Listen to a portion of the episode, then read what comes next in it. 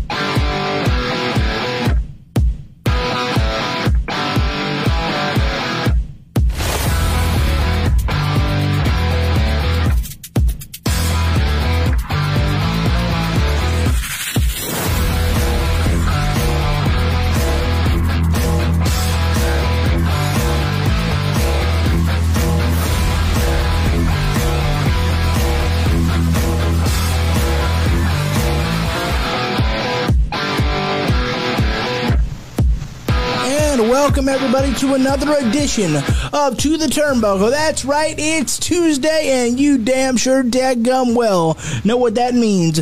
I'm Logan Loganity Morris, or whatever's left of him. I stayed up way too late watching wrestling last night to catch up to everything. I know that. So, um, I'm I've got my uh, my beverage that I can't say on the air because they don't pay me. They don't pay me. They don't pay me. They don't, but they could.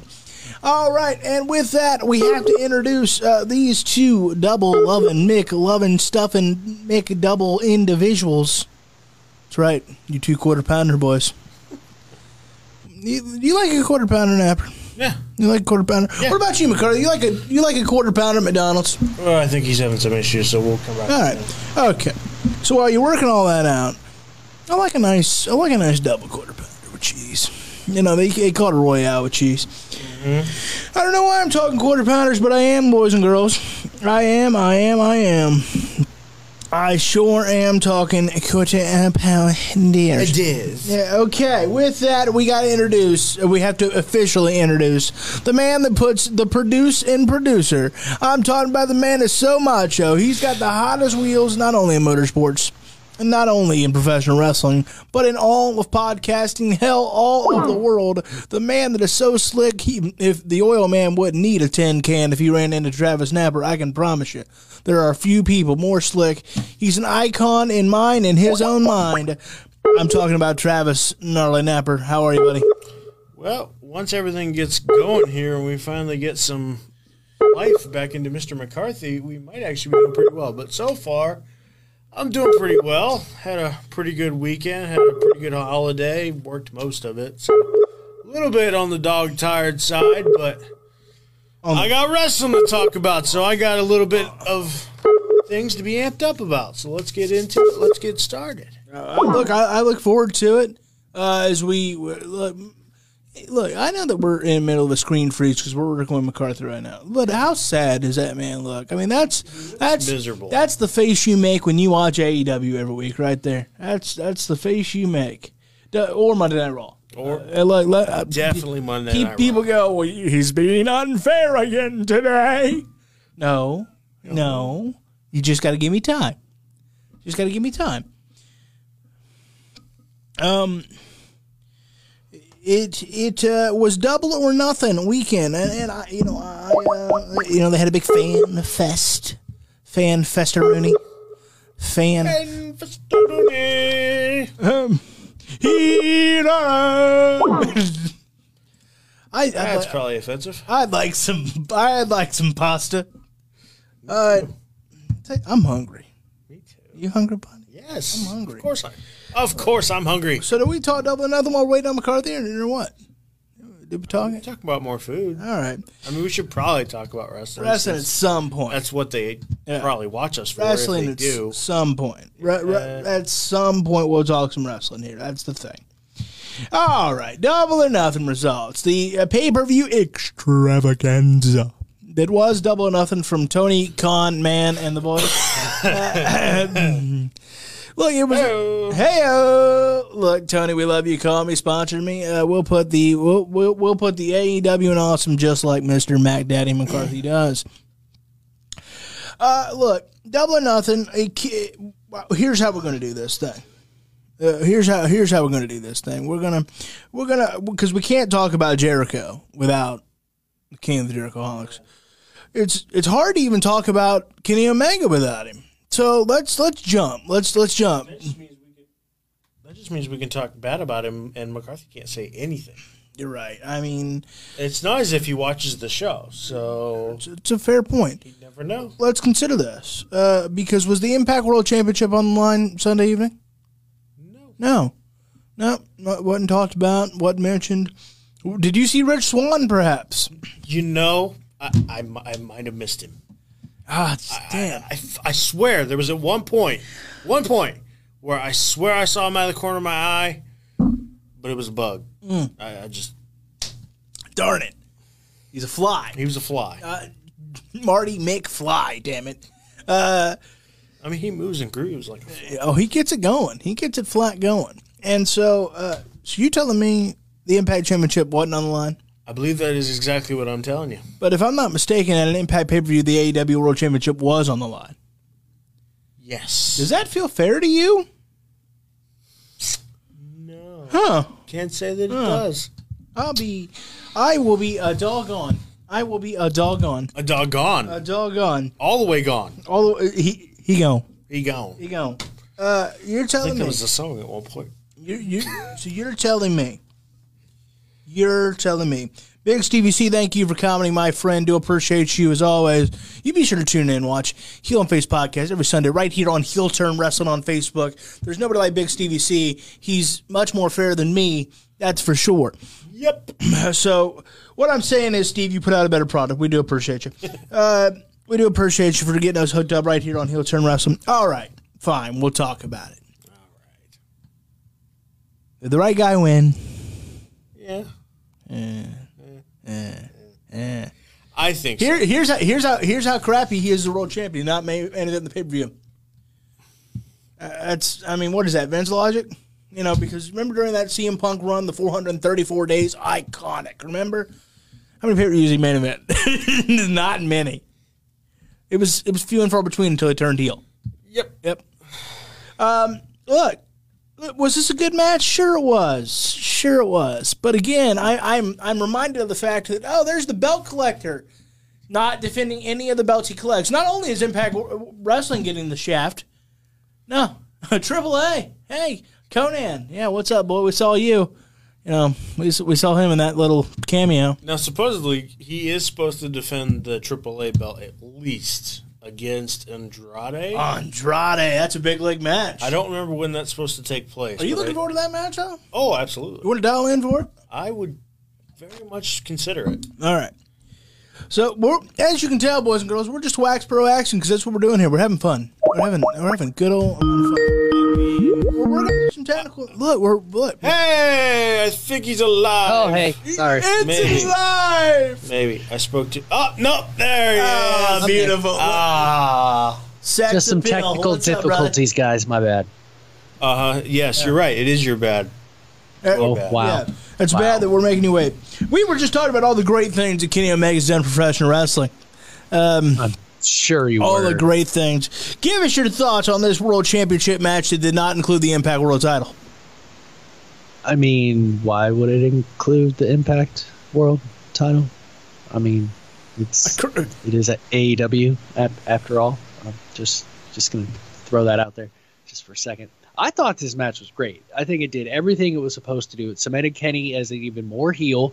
It really put over the fact that the crowd loves Orange Cassidy, and Pac was like right there the whole time with Orange Cassidy with the crowd behind him, and they actually almost convinced you that they were going to beat Kenny Omega, but to no avail.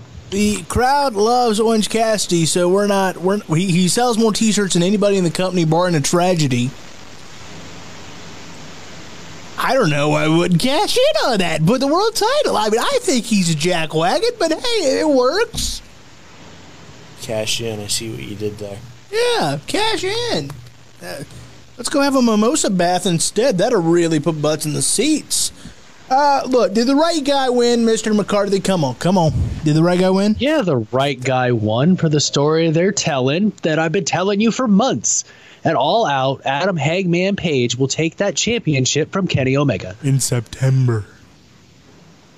Wow, we have to wait. Yeah. Oh, like no. that. I mean, who does this guy think he is? Brock Lesnar? He's not half the athlete. And half the size. He is about half the size. We here at To the Turnbuckle aren't judging anybody's size. If you can't tell, I, I'm I'm in shape. Round is a shape.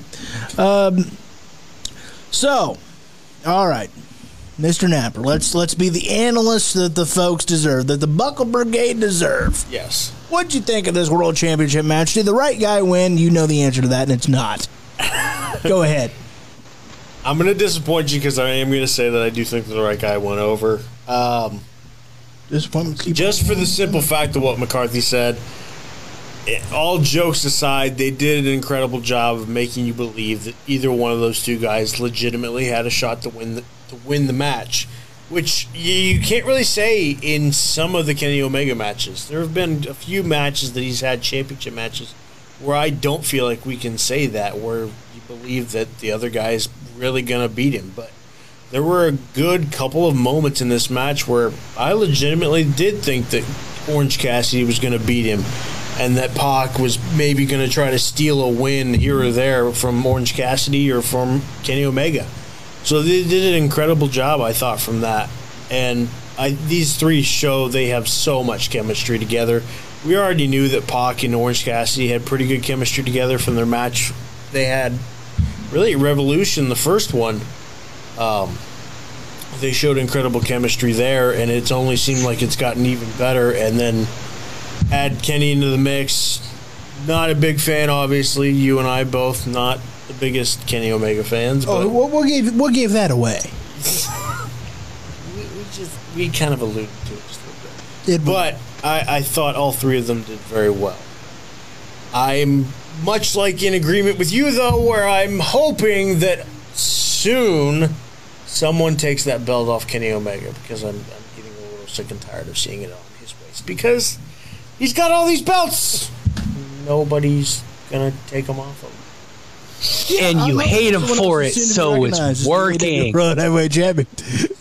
Soon to be. Pac should start coming out and doing that right there. Uh, that's what Pac should do every single week. Hell, if he'd have done that in WWE, he'd have got over. All right. Look, here's my yes. Did the right guy win? Yeah. Is Kenny Omega in the in the conversation for best wrestler in the world right now? Yeah. Is he? No. But he's in the conversation. AJ Styles, Randy Orton. I mean, frankly, I think Brock Lesnar's better than he is as far as what wrestling's all about. But he's he's right there. Like he's on the Mount Rushmore of today's faces. I said it, McCarthy. Are you happy? Yes. Are you finally Yeah. recognize his greatness? Sure. In Because in best ever or best currently is always going to be subjective. So anyone that truly is the best has to be in the conversation, and I'm not taking anything away from the Randys and the AJ Styles. Uh, and and those of us that have to subject ourselves to the lack of charisma that is Kenny Omega. All right, let's talk about men with charisma because uh, we got plenty of time to talk about how awful Kenny Omega is in, in many many ways. Wow. But, but let's let's not do that for too long. The right guy did win. Fine. We, I know the story. I hope the former teacher Adam Hangman Page is the next world champion. Anybody but Kenny Omega at this point. Anybody. It's it's like it's like Bray Wyatt back in the day. Anyone but you, Roman. Anyone but you. Literally, David Arquette could come back and I'd be like, "Great call, Tony. Great call. Great call." All right, the inner circle uh, got a W they didn't need uh, over the pinnacle. Oh, let's say that out loud. I was supposed to wait, wasn't I? Uh, w- McCarthy, explain this to me. How this happens? Yes, technically, do I think they needed the win with the story you're going to tell? Because why do we do a BS? We're never going to get together again. It's wrestling. Stop lying to me. It's wrestling, and they're a popular faction. I'll see you in five years for the reunion tour. Uh, so, uh, McCarthy, though, I, you know, I don't remember my official prediction. I, was it the inner circle or was it the pinnacle? I think you picked in a circle. Because I thought it made the most Or- sense. Yeah, because because I thought it made the- I thought it made the most sense to not have this match because we just had blood and guts, aka war games, aka used to end feuds, aka Tony should know. Uh, and now now the Pinnacle uh, loses the Stadium Stampede uh, Big League entrance inner circle matchup. It was a cool entrance, you know. They're scaling down. It's kind of cool. Uh, so McCarthy did the right faction win uh, with the guy with the bad elbow and he's 50 and all that and then where the hell this is what i really want you to i want you to zero in because i know that you have tony khan on speed dial number one for your favorite uh, federation where the hell do we go from here They don't go anywhere. The feud is done. We're- we're- Over with. Kaput. so we're tied at one. over. The Pinnacle couldn't do and reach their goal of dismantling the inner circle. And the inner circle comes out unscathed still a strong faction, ready for Sammy Guevara to have a singles run, and Santana and Ortiz begin their climb to the top of the tag team division. So basically, doing what we should have done six months ago and doing it now. um, Ladies and gentlemen, if you tuned into this show last week, and we sure hope that you did, or if you've listened on Anchor, Spotify, and the various other platforms that this that this illustrious three hours of broadcasting excellence is on, um, you remembered that McCarthy said, and I might look. I know he's ninety two and he looks great, but the mind can only stay sharp for so long. So let me help you, McCarthy. I remember you said it's time for the inner circle to break up and, and you know that's the story we're telling here. Well somebody forgot to write the last chapter. That or i went to the library and got a book that's had a few pages ripped out. Uh, shout out to the library. Most people don't go to those anymore. I mean, I'm I'm okay enough to admit when I was mistaken. They proved me wrong. What can I say? all right we were mistaken in the result. Right, fine were they mistaken in their booking mr mccarthy that's what i want to know No. Not even a little bit. That was fantastic. The entire at this match. point you're kayfabing me is that travis No, no, that match was amazing. Jericho deserved to win with his dislocated elbow and all, fighting valiantly through the Jacksonville Jaguar offices, getting help from Urban Meyer of all people. don't even get me started Watch out, laptops and footballs when Chris Jericho's around. Need I continue? Someone needs to teach Urban a little kayfabe. Because what's he do? He posts a picture going, We had fun watching that scene back. That scene back! That scene back! Damn you, Urban! Not only do you foil my Penn State Nittany Lions, now you have crossed the line. You have foiled kayfabe. I won't stand for this. I mean, to I be fair, tickets. kayfabe got, got spoiled by the internet. Let's just be honest. Cincinnati on Thursday night. I'm going to see you live the Cincinnati Bengals play the Jacksonville Jaguars. Let me tell you something. I'm on the visitor's sideline. That's where I'm sitting. I'm going to go, Urban. I tolerated the Penn State abuse. And, but kayfabe? No. No. No. If I'll call out Mark Calaway, a man that I love, that I, I, I, I lick the bottom of his boots. Then damn it, don't post a picture on Twitter at least until like a week after the match. Instead, he's like, two hours later. Wait, come on, come on, Urban. But yeah, I'll seriously be in Cincinnati that day. That's that's not yeah about about tickets. I'm gonna shout at Tim Tebow. Um, it's well, I like to, I, uh, I mean, if you're still there. I like I like big time Timmy Jim. So, all right. So why what, what what's the story now, McCarthy? What's the story now? Good talk. McCarthy. McCarthy, can you hear us? Apparently not. Us. Wait, Apparently what? There was an issue with my There audio. we go. What did you ask me? Hello, beautiful man. So let me ask you, what's the story now? What? What is the story now, McCarthy? What is the story now? Yeah, For the Pinnacle or for the Inner Circle? both. Both. oh, they're separate now. We've only had two blood matches. they are separate now. It's totally fine. It's gonna move on bigger and better things. The feud will still kind of be there in the background because you can't climb to the top of the AW Tag Team division without getting through FTR. Shawn Spears very well may be a stepping stone into the title pictures. But then you got Wardlow, who's bound to have a monster run towards the TNT Championship sooner rather than later. Mr. Napper, I've, I have talked enough for a little while. It is your turn to take on this, whatever all this is. Give me your thoughts And prayers for McCarthy, who obviously is losing his mind. Yes, prayers indeed. I, I, I worry about him every day that I'm at work because it seems like it's only getting worse and worse. And I mean, he's battled as long as he could. I, yeah, he did. He's, he's, he's got a he's got a good point. He did his best. Um, I will not disagree with him on one thing. Okay. The match was very good. I do agree with that. I thought it was very entertaining from what I got to saw, which got to see. Which Hell of a scene. yes, it was a hell of a scene, especially with the few different scenes that I got to see because I didn't get to. I did not order Double or Nothing, so I've been having to piece together through highlights and YouTube videos and all that fun jargon. So I had to kind of piece this match together bit by bit, thanks to YouTube. Which actually there were a couple good YouTube videos that showed a good majority of these matches, so that helped out a lot. Um, Shout out to YouTube. Yes. Uh, but it was a good match. It really was. From the the bits that I actually got to see, it had me entertained, had me intrigued.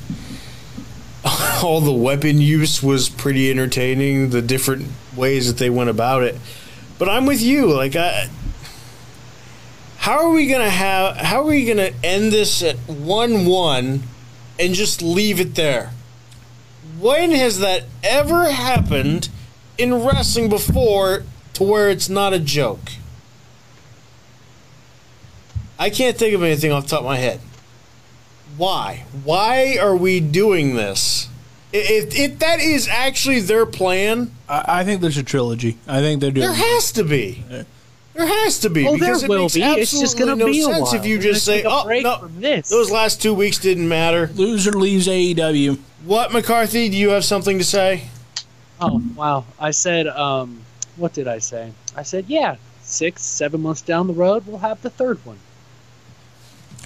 I mean, that's That's fine. That's fine as But we're long as there's a third one. We're gonna have a third one though at, at All Out. You made it sound like there was. We're just forgetting this existed. No, that's Yeah, I mean, who's crazy. booking this, Vinny? We're just gonna revisit so MJF and the Pinnacle can regroup and figure out how to defeat the Inner Circle. Because really, at Blood and Guts, it was more chicanery than winning. What are they gonna do? threat- Ditch so Shawn they, they, Spears they, because they nobody threatened else wants someone's him? life. Look, let's leave let's leave adult butters alone here. Adult butters. Uh, the whole thing is chicanery. The whole thing, both sides. It's got more chicanery than chicanery. All right, It's got more chicanery than Daytona road cars. that's a lot of chicanes. A lot of chicanes. There's gonna be some chicanes at Sonoma, a different show. Sorry.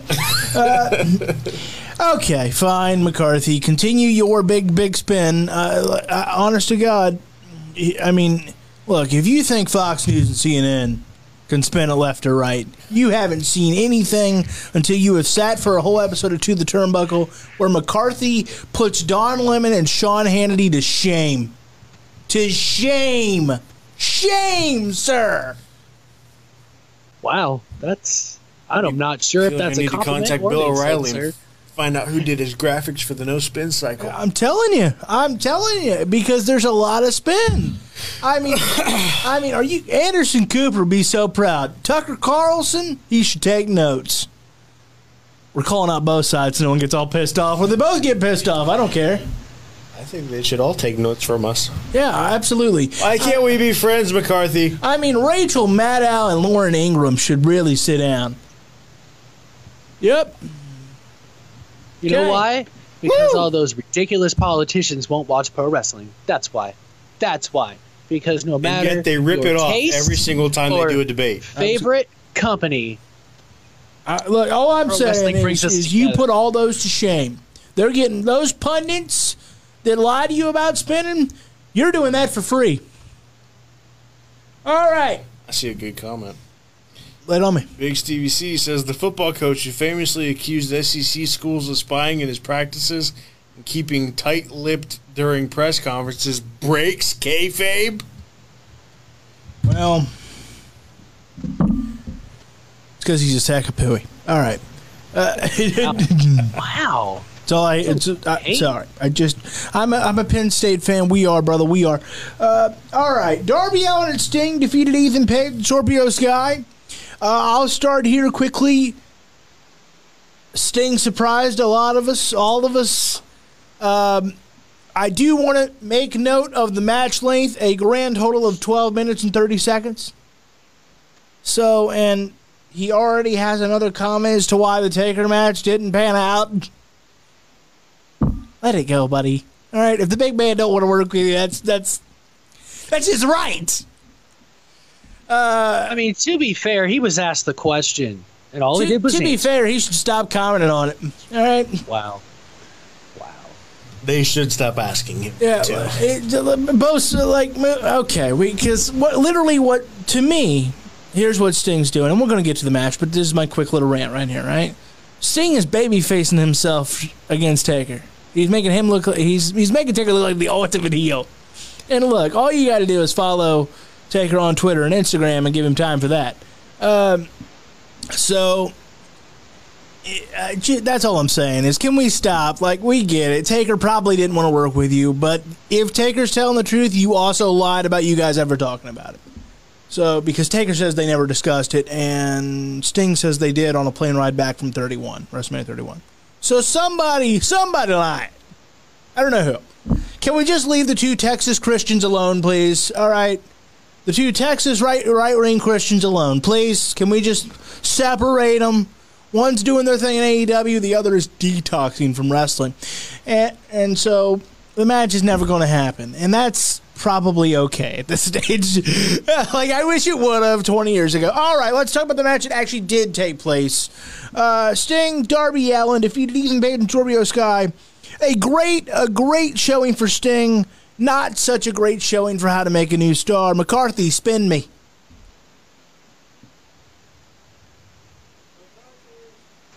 McCarthy's having all sorts of technical issues. Okay. This man, this is why this is why he's got to come on in right here. That's Right, right asked. here's why you got to come on in, McCarthy. Close Rare out those difficulties. I'm sorry. close out those other tabs that we can't mention the name of. All right. Wow. Wow. All right. So spin me on why this was. All right. I, I think this was. Look, I knew Sting and Allin were going to win. Sting, like Taker, is not. You're putting people over by getting in the ring with them. That's the idea. But he said that Scorpio Sky and Ethan Page were going to win this sucker, and they didn't. Napper, what are your thoughts? I was a little surprised that they didn't end up going that direction. I, I felt like that was probably the right way to go. Getting there with the legend, pal. Here, get a little sweat off my paint. And, and to your point, you're right that a lot of times that seems to be the way they go, especially with legends like this, where the getting over part It is. You better have a good match. hey, you're in the ring, you're gonna have a good match with me. Yep. You know, by making me look good, you look good, all that stuff, which Mm-hmm. True. it works. True. It works. Um, Did we all not walk out respecting AJ Styles ten times more than we already did after the Boneyard? Absolutely. Absolutely. Because we know Taker can't do that his damn self. No. Um, and it, it's kind of hard because on one side, I think that Darby Allin needed the win because we have to keep looking strong if you're Darby Allin, especially if they have any hopes of pushing him anywhere to- anywhere towards the world title picture. Which after he lose lost the TNT title, I imagine is the direction they're going to go. One can only hope. But you've also got this duo that you've built up to the moon so far and made them look like they're a big damn deal. And then you kind of had them lose. Albeit to Darby Allin and Sting, which, okay, that's great. But you still had them lose. I, I do think that maybe that was a little bit of either, it's either too early booking or it's wrong booking either way, I think it kind of it. I don't think this is going to end up hurting them, but it does kind of feel like okay, they beat them. Now what? Like mm-hmm. you just spent week after week after week of those guys talking trash, acting like they were going to beat the tar out of these guys, and then they lost. Tar. So where do we go from here with these guys who I think are bona fide stars, but you had them lose to Darby Allin and a 60 year old man? 61, sir. Oh, 61. I apologize. Maybe he might be 62. I don't know. But nonetheless, look, I am a believer that the legend, getting in the ring with the legend, is it does help get over. Because I, I, would be a hypocrite to crit. I'm not criticizing it. I'm just waiting on McCarthy to criticize it because he certainly would do that if it was, I don't know, any other company. Would do you agree? Any other company? Uh, Mr. McCarthy, are you ready to spin me on the fact that Darby Allin and Sting winning this thing was the right call? This is one of those where no, I don't think it was a right call per se because I do think Scorpios. Oh, thanks. I was muted. Sweet. Awesome. I don't know. I, I don't know. Anyway, no, I, I would have gone with Ethan Page and Scorpio Sky. I think it was their match to win, and it would have helped them a little bit more than trying to keep heat on Darby Allin because Darby Allin's heat is all from, you know, fight him from underneath. We didn't fall in love with Darby Allin per se because he was winning all the time. I mean, he lost against Cody. I mean, when when we all said, "Oh my God, this guy is amazing. This he, there's something different about him." I mean, he was losing, so he could have survived this loss. However, the match was great, aside from the wrong team going over, and Sting still has his aura about him. That crowd was 100% behind him. Well, he, you know, he's he's the icon for a reason. It's on it's on Napper's shirt as we speak. He look, uh, there's a Scorpio Sky and Ethan Page are going to do a lot of things. They're probably not going to be called the icon in 30 years. Probably not. Um, yeah, I'm a believe. Look, Sting as long as it's not getting to the point where you're just obviously squashing guys, then Sting deserves like this last two Rob, which I don't know how long it's going to be. We don't know how long it's going to be. Um, you know, I, I guess if he ever wins a belt, then we can all get a little upset. But until then, there is value in getting in the ring with Sting. If you if if you had a competitive match with Sting, maybe it doesn't sell you to a 12 year old that doesn't realize how much work the wrestling business is yet.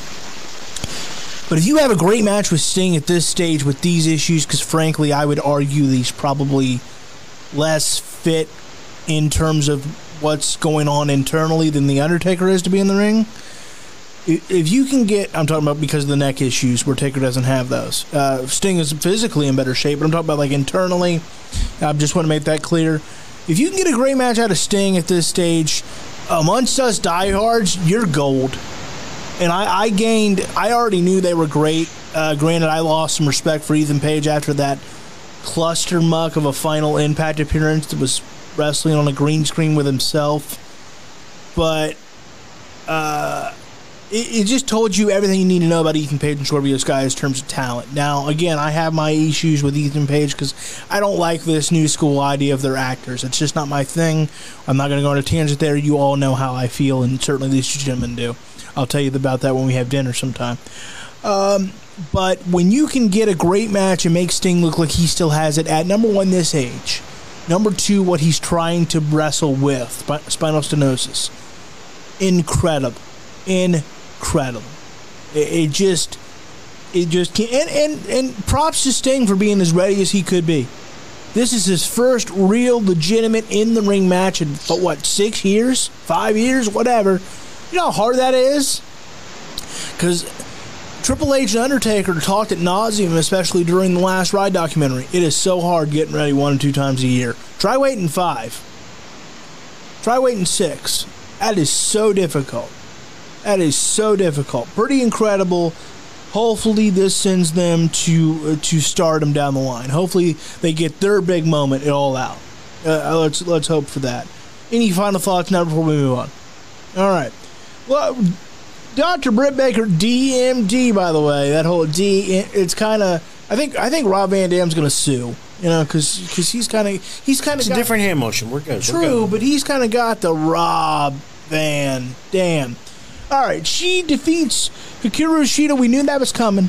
We, you know, it just, uh, and what a big moment for Shida after the match with the big thank you Shida chance.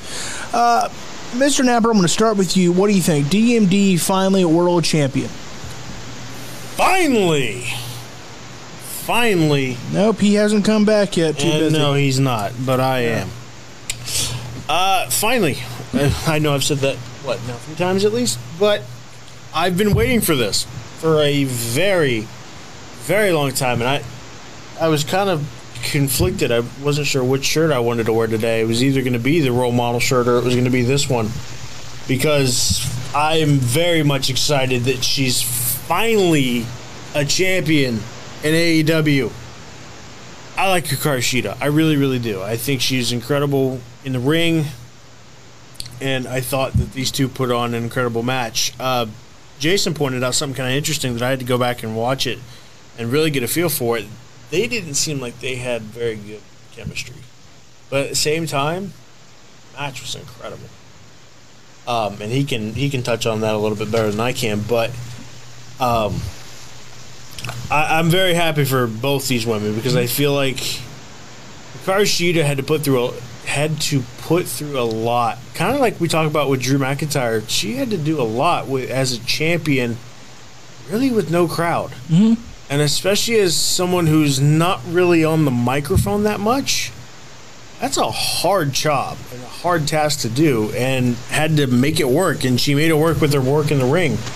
But I finally, after that match with Thunder Rosa, the time has come for Britt Baker to get that spotlight, and I think she's going to run away with it. This is probably going to be the best so far title run I think that any of the women in AEW have had. This this is going to be fun to watch. Agreed. Mr. McCarthy, thoughts on Britt Baker finally becoming world champion?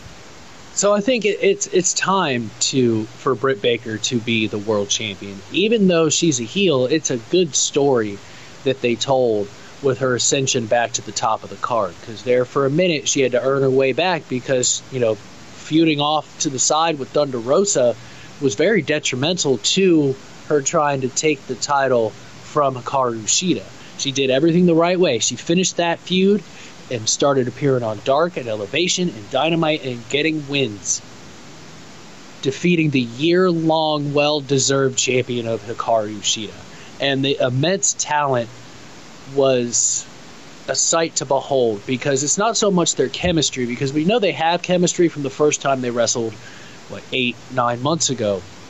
Their timing was off Sunday night. There was just something wasn't exactly clicking with some of the things that they were doing. And the wrestling world, us included, all agree how good that match was. Like, could you imagine how much better if their timing was on point? And that could be anything from not wrestling each other for eight months to not being in front of a legit packed crowd in well over a year but that match was probably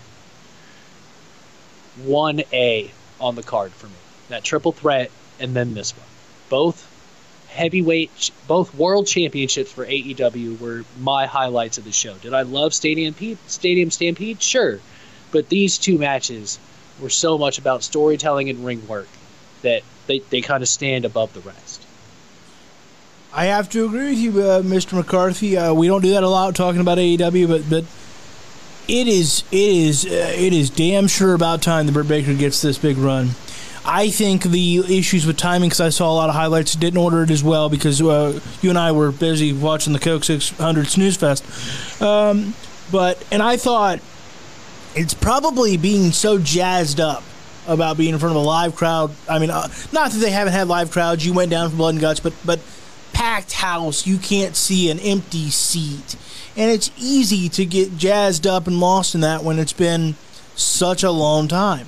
I mean, I, I honestly, we're to look back, folks. I truly believe there's a lot of negatives about the pandemic era of wrestling. There's a lot of negatives. But we're to look back on the uh, all these great champions that we've had over the last year in all these companies, and they are, uh, you know, to pardon the pun, but they're the real MVPs of, of the both these companies, all three, if you include Impact. Uh, you consider this: Hikaru Shida carried the division during the toughest time, and can you imagine how tough that is? Because on top of a pandemic, boys and girls, pandemic that was tough for all of us. You're not in your home country. At least we all had our family to deal with and, and go through it together, or our close friends. Can you imagine how difficult that had to have been? to be in a foreign country to you in the middle of a pandemic where none of us has ever seen anything like this before and you don't even really have your family that you can turn to Hikaru Shida deserves every thank you she ever gets. Hell of a run. It's a shame that it's a little watered down by the pandemic era. Hopefully, she gets a nice sizable run someday down the road when when COVID is hopefully just one for the history books. Incredible. And, and I mean, that goes for, frankly, that goes for uh, everybody. That goes for Jon Moxley. That goes for Kenny Omega. and WWE, that goes for Drew McIntyre and Bobby Lashley. These ladies and gentlemen are working their ass off for you. And we can, we can criticize the storylines all day long. We'll get right back to that but let's not ever take away our appreciation or understanding of how tough it is to be a wrestler, period, in this era, but let alone a world champion in this era when wrestling is all about how do you get over with the fans? Well, how do you get over when the best you got is maybe screens or your coworkers? And to add to that list, Nyla Rose. Yeah, because I believe she started being champion right as COVID hit. Mm-hmm. So not only did she go from full packed arenas to just nothing, nothing. No, except for like you had to make that transition. Nothing except Hikaru Shida at least had yeah. had a chance to build up to that. Nyla Rose just straight up had to go. For, okay, you had this, now you have this. Yeah. I mean, remember, folks, uh, before they got the deal with Daily's Place going, those first several tapings after the pandemic had started and everything was shutting down, they were in like the Jacksonville Jaguars practice facility room. I mean, you consider that. And, and in WWE, they were in the Performance Center in front of empty chairs. Every single champion, uh, my opinion aside of them as a wrestler or whatever, every single champion of this era is better than anyone ever will give them credit for because I don't know that Hulk Hogan could do this in his prime. I don't know that Stone Cold Steve Austin because well, you saw how he struggled with Austin 316 yeah, day. And and and frankly, I think there's a reason why the only time you ever saw Hogan in front of a live crowd was at WrestleMania. He never went out and cut promos in front of the, the screens. You know, he was at Legends Night, but everything was backstage. Uh, it's it's inc- what these champions have done, and Hikaru Shida is a great because again, she's got it worse. She's in a foreign country during all this. I mean, how scary is, does that have to be? Props to both companies. Props to the you know dropping our little gimmick for half a second. Props to Omega. Props to Shida. Props to it's incredible. She deserves every bit of props she ever gets. I hope she gets another run someday. But yes, it's time for the Britt Baker era, and I think give her the ball and watch her go as we're about to get back to normal fans, and it's going to be great. It's going to be incredible. It's going to be some of the to be something you tell your grandkids about, frankly. That's how good I think she is. All right. Any final thoughts? We'll move on. I think she should rip off DDP. It's me. It's me. It's DMD. Uh, they've got a good working relationship with DDP at AEW. I don't see why we can't do it. I don't see why we can't do it. Just my two uh, merchandise cents. Okay, we're, we're trying to help every company here. But the reality is, we can all have opinions. We would make every company better. It, it, Maybe they give us a cut. Yeah, if they if they if AEW hired the three of us, we'd make them. Oh, they're competing with WWE in ten years. They're, they're competing right there in ten. Give us a, give it WWE gives us a shot. If you give us a real shot, five years, we'll get you back to four million a week. Uh, so uh, I'm serious because I know the three of us. We can all disagree like hell, but we all know what we're talking about. Okay, Miro defeated Lance Archer by technical submission. Obviously, we knew this was going to happen as far as the result goes. I hate matches like that. Mr. Napper, go ahead. What are your thoughts? I'm kind of getting tired of the whole. I choked them out. They passed out. They didn't give up. It feels overdone at this point because we had the Drew and Bobby Lashley.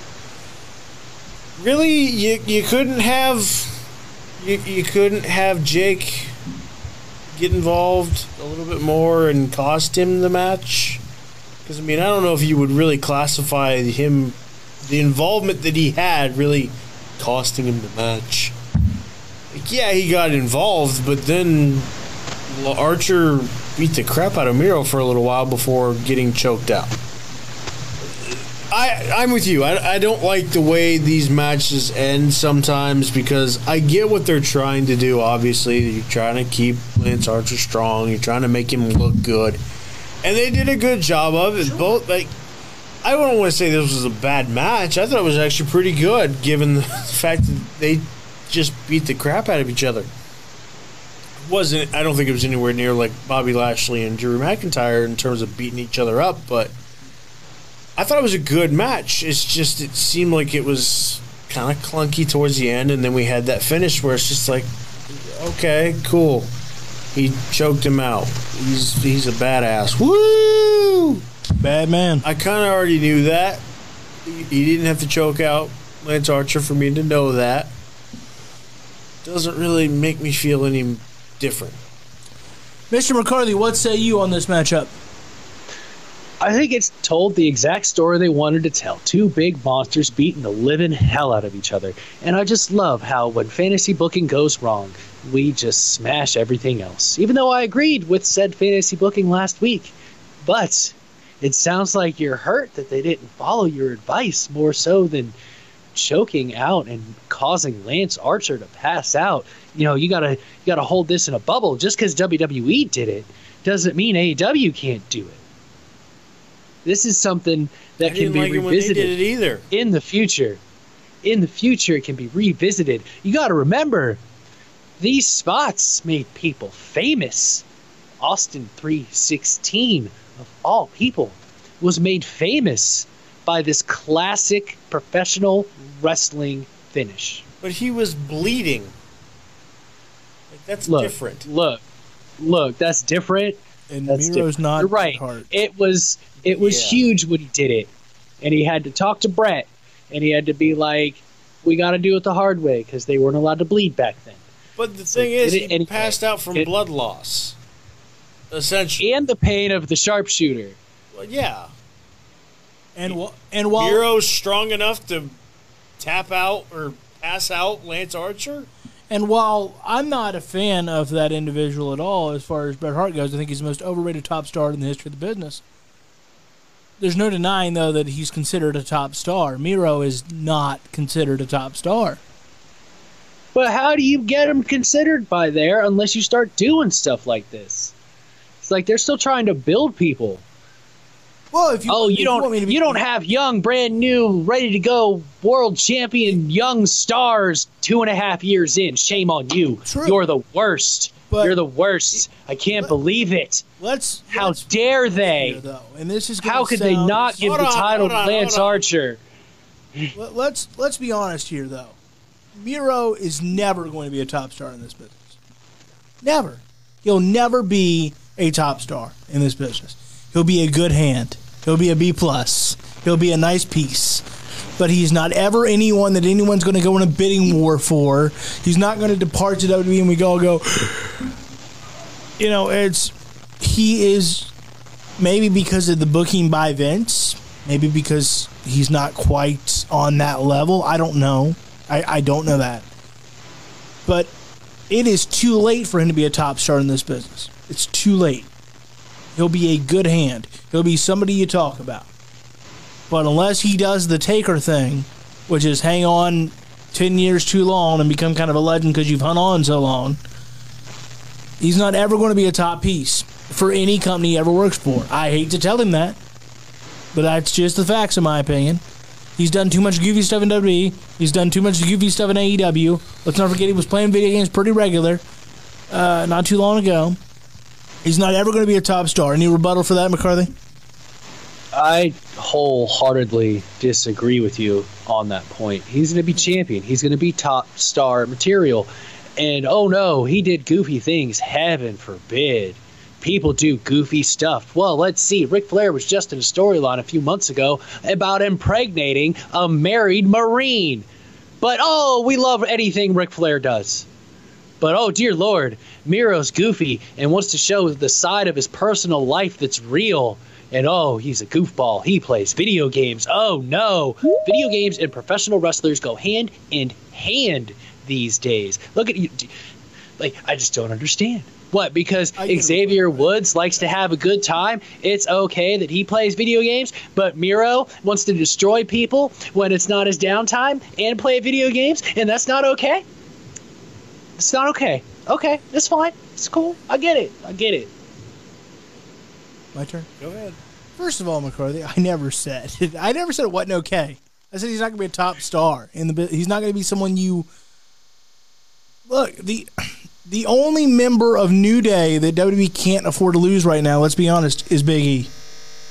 Let's be honest, because everyone else is kind of stale on the Kofi Xavier thing. We all like it, but it's kind of like, well, we've, it's, you know, I like a Hungry Man TV dinner, but you know what a Hungry Man TV dinner is? It's for when I didn't feel like cooking anything else. It'll get you through. And that's what Xavier was and Kofi are at this point, at together, right? Big E, he's got tons of potential that frankly isn't getting tapped into. And as far as, and I cannot believe, and I'm just, I'm going to try to keep it calm for you. As far as mentioning the great name of the Nature Boy Ric Flair, Ric Flair's legacy is set.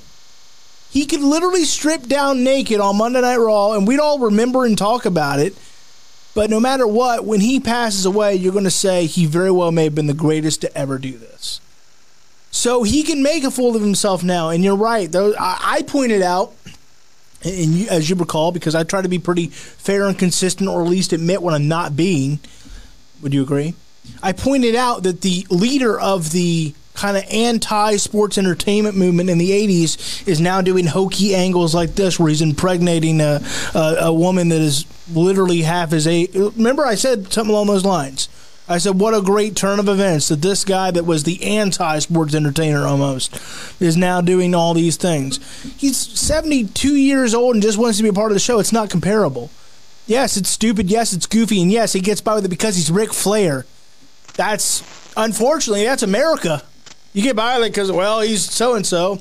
A great aging star can play for, you know, why did the, why did the Dodgers sign Albert Pujols? Not because he's what he can do now but because of who he used to be. Why is Big Ben going to be the starter unequivocally for the Pittsburgh Steelers until the day he retires?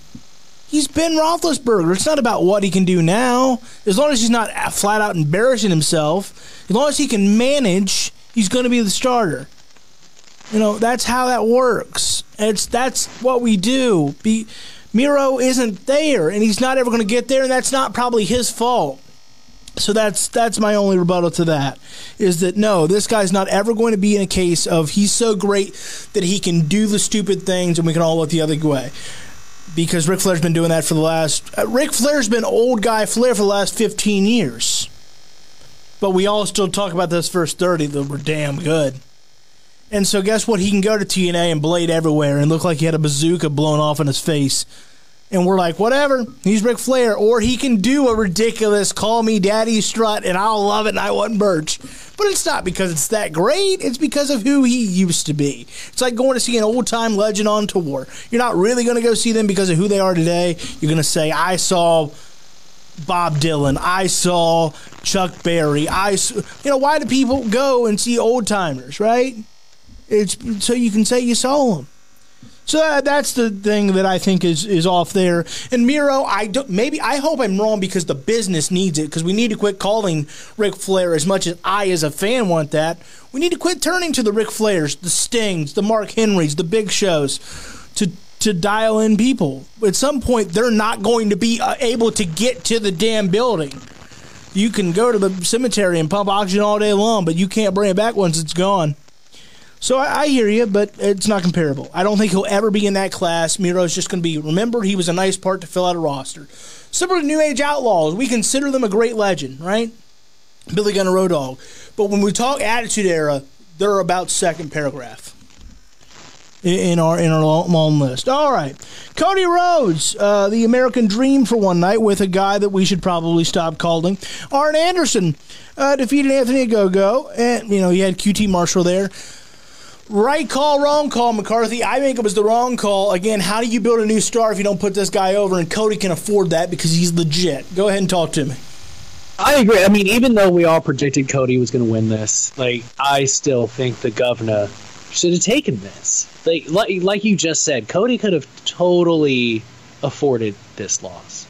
Like, there's no reason why, whether it's chicanery or knocking him out with his punches, there's no reason why Cody should have won this match.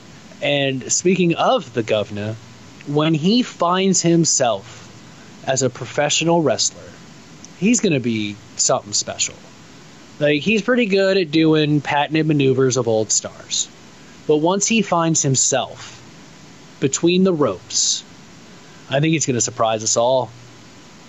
Mixes that boxing with the type of wrestler he wants to be. Dear Lord, you guys watch out for the governor. But no, yeah, wrong call. Even though we predicted it was going to happen, wrong call. Yeah, I, I thought it could be the, the that be the big upset win that sends him not into superstardom, but gets his name out there, and you start thinking, man, Anthony Ogogo, he's a real star of the factory, because the factory needs a star. Because we all know the Nightmare Family, and we know who the star is there. But who the hell cares about the factory right now? Mr. Napper, thoughts? Completely and utterly agree. I thought it was a wrong call. Um, I get it. He's Cody Rhodes. I get it. He was the American Dream for one night you probably weren't going to tarnish that, at least in your own mind. But they wouldn't tarnish it, baby. But to he, them, it would, baby. You see, it's just the way it goes. They, they get a little bit too up in the head there. They get a little bit too much of their own moxie. You see what I'm saying? Um, dreams like it's to live zone. yeah. I I think especially here's the thing why I think this really should have gone Ogogo's way. You had that incredibly, and no disrespect to Cody Rhodes, but incredibly tone deaf promo. Salvage that by having Ogogo win. Because at, at the end of the day, eh, it's not a. Uh, yes, do I love this country that we live in? Absolutely. But is it all sunshines and rainbows anymore? No whole lot less. Gogo wasn't. Uh, Gogo wasn't speaking lies. He was speaking truth for the most part. Um, and I think that's the story they should have ran with. Say, you know what? No, you are wrong. Let's, you know. Hopefully, after this, they drop this whole thing and yeah, my nerves can't take it anymore if I have to listen to more promos like that. Um, but hopefully, we kind of move away from that factor of this at least. That's the, the one thing that I'm really hoping for because I really don't want to see this whole scenario play out any further.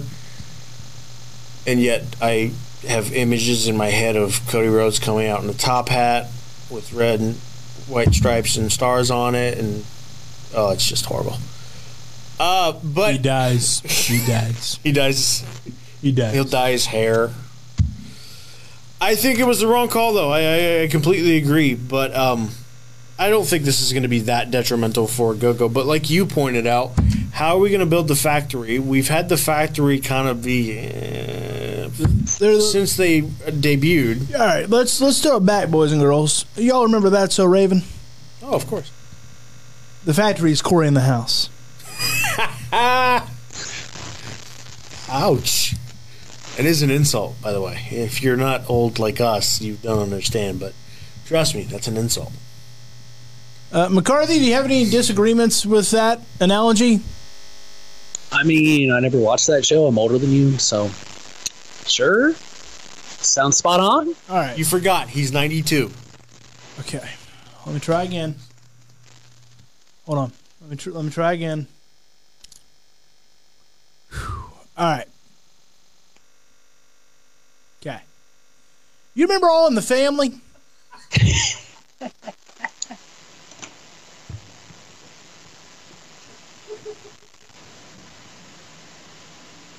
Fast forward a little bit. Let's say that it's Saved by the Bell and then Saved by the Bell the college years. There. That I understand. Yeah. All right.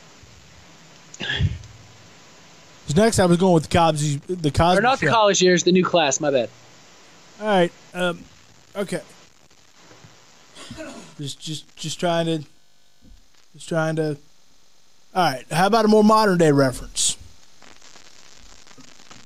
The Nightmare Family is Roseanne. Patrick's kind of the Conners.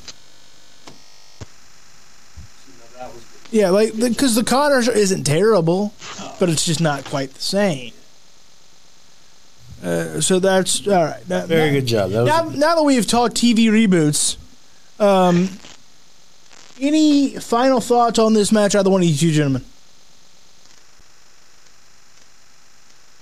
Good, good, okay, clear. Jungle Boy, and I know this is gonna make you happy, McCarthy. So we got to go to Napper first. Jungle Boy won by last eliminating Christian Cage. Boy, weren't we geniuses? I said Christian Cage was gonna win. He said, you know, watch this show, you'll get an idea where things are heading. Uh, Rush uh, debuted. You know, he's been called either Rush. He's been called Rush. I don't know what his name is. they used Lio, so I'm going to go with Lio. Okay. Lio Rush. Yeah, all right, fine. He debuted. Good for him. Uh, who? Oh, let's be honest. I'm not booking him. Who said that he would come on the show for a grand total of two hundred dollars? Um, I'm paying him two hundred dollars. Um, he's not worth it. and and that's right. I did reach out, Mister Napper. Thoughts on this? Not the not the podcast development. the- How much time you got? Oh, um, I'm excited. Finally, I feel like that's the word of the day. Finally, finally, we get Jungle Boy getting some. I don't want to say respect, but finally he's getting some momentum back from whenever he had the moments with MJF and Chris Jericho. Was starting to get his feet wet a little bit in this business. I'm excited. I think this is a very good move. I think it's the right move, and I think no matter no matter what happens beyond this, just the fact that they were willing to give him the baton and you know hand him hand it off to him and see what he can run with it, I think is proof enough that they're willing to trust him and proof enough that they think he's ready to go. So it's going to be exciting to see what they do with him and how this continues on from here.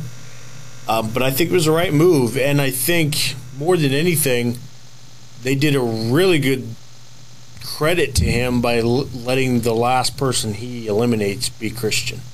Because not only does that make you look better by winning the match, it makes you look even way better by getting the rub from Christian to win the match. So, props to first off, props to Christian for doing that, and second of all, incredible props to AEW for letting that be the finish because I think that helps out Jungle Boy to an even greater length. Cannot disagree with you, Mister McCarthy. Thoughts on this? Dude, I would. Th- this match was a decent battle royal. They're all hard. I mean, out of the 30 Royal Rumbles, how many do we really like remember as amazing? Probably one hand. Not saying it's never good, but the maybe standout battle royals are quads. few, few and far between. yeah, we mentioned that more than we mentioned old Royal Rumbles, but the right guy went that Rumble. over.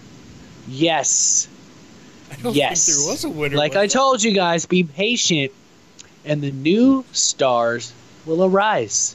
We've already had three rise Sunday evening, and was it proper planning? Was it lucky happenstance that the crowd was allowed back into the arena at full capacity? Maybe a little bit of both. But they picked the correct time for Jungle Boy to ascend to the title picture with a packed house because the people love him. Just like they love Orange Cassidy with their half thumbs up foam fingers. They waited to release that until they could have capacity crowds. And Jungle Boy, the, the sky's the limit. I mean, just wait until he feuds with Luchasaurus in five years for the World Heavyweight Championship. It's going to be crazy. Because he's going to have to be getting sick and tired of, you know, being second fiddle to Jungle Boy eventually. Nothing against Jungle Boy, but, I mean, it's where wrestling goes most of the time. The one that doesn't get the superstardom gets jealous. All right. Any thoughts there? Okay. Uh, last before we kind of move on to Mark Henry's debut, we got to talk about the Young Bucks. That's right. The company executives keep the belts yet again. Mister McCarthy, did you enjoy that Jericho impersonation? Thoughts on the match? So I thought the match was great, man. It told a great story. One of the hi- another highlight of the card, but I don't think the right team went over. I, I think it should have been Moxley and Kingston that took the title from them. And not because they're executives, because that's a better story. These two have known each other for well over a decade, started in the independents together, knew each other's parents. Like, there's so much story back here that they should have at least gotten one run with the AEW World Tag Team Championships. Fair. We'll see if that day ever comes. Napper, thoughts on this? Yep, I was in agreement with him. I thought this the wrong team won. I thought it was a good match. I agree with him. I thought they told a pretty pretty great story. Um, and I wasn't I wasn't surprised by that at any means. I thought with everything going on, they were going to put on a pretty good match, but the question again becomes who's going to take the titles off them. And I like we were we talking about title length or title reign lengths and stuff like that, and you know, I've got an idea. go ahead. Um, check out number three on your rundown. There's those first two names. Oh, there you go. Yeah. The first two names, Yep. Number three there, I'm okay with that. Darby Allin and that new guy. uh, What's his name? I believe it's Sting. Yeah, that I've never heard of him before. Yeah, that new guy. Yeah, I think I think that's who He takes. wears face paint. It's yeah, really weird. It's really odd. It's like he's stuck in 1985. I know, right? Yeah. Thoughts on? Don't you think that's going to be the team at this point? Who the hell else? Could I it would be? surprised if it's not. Who, if it's I'm saying, who not, else could it be? uh, Jurassic Express. That's about it. And Proud like and powerful. Okay, I agree. They have a very long history That with the Young Bucks and the Elite. Plus, it reverses how this feud was started when AEW began, where the Inner Circle is the face and the Elite are the heels. Stadium Stampede. Ha, ha, ha. There's, Long-term there's a booking. story there I see it. To give Proud and Powerful that that momentous win for the tag team championships at All. Out. There's going to be some crazy title changes at All Out. I don't know why you keep it Coming together right now. Because you could get you could get more money out of a solo Sting match. Just Sting going in there, with Lance Archer. I, I just think there's a reason they're keeping them together. Maybe. That, or they think Sting can't handle a singles match, in which case you got a problem. Um, all right, before we move on, uh, anybody got any thoughts on Adam Page, Brian Cage match before we move on to Mark Henry quickly? Uh, AEW is the only place apparently that you can ha- be a dentist and a teacher and bleed just gruesomely. Like I saw, I actually didn't know Adam Page was a teacher at first until I saw the picture of him and then Britt as a dentist, and I was like,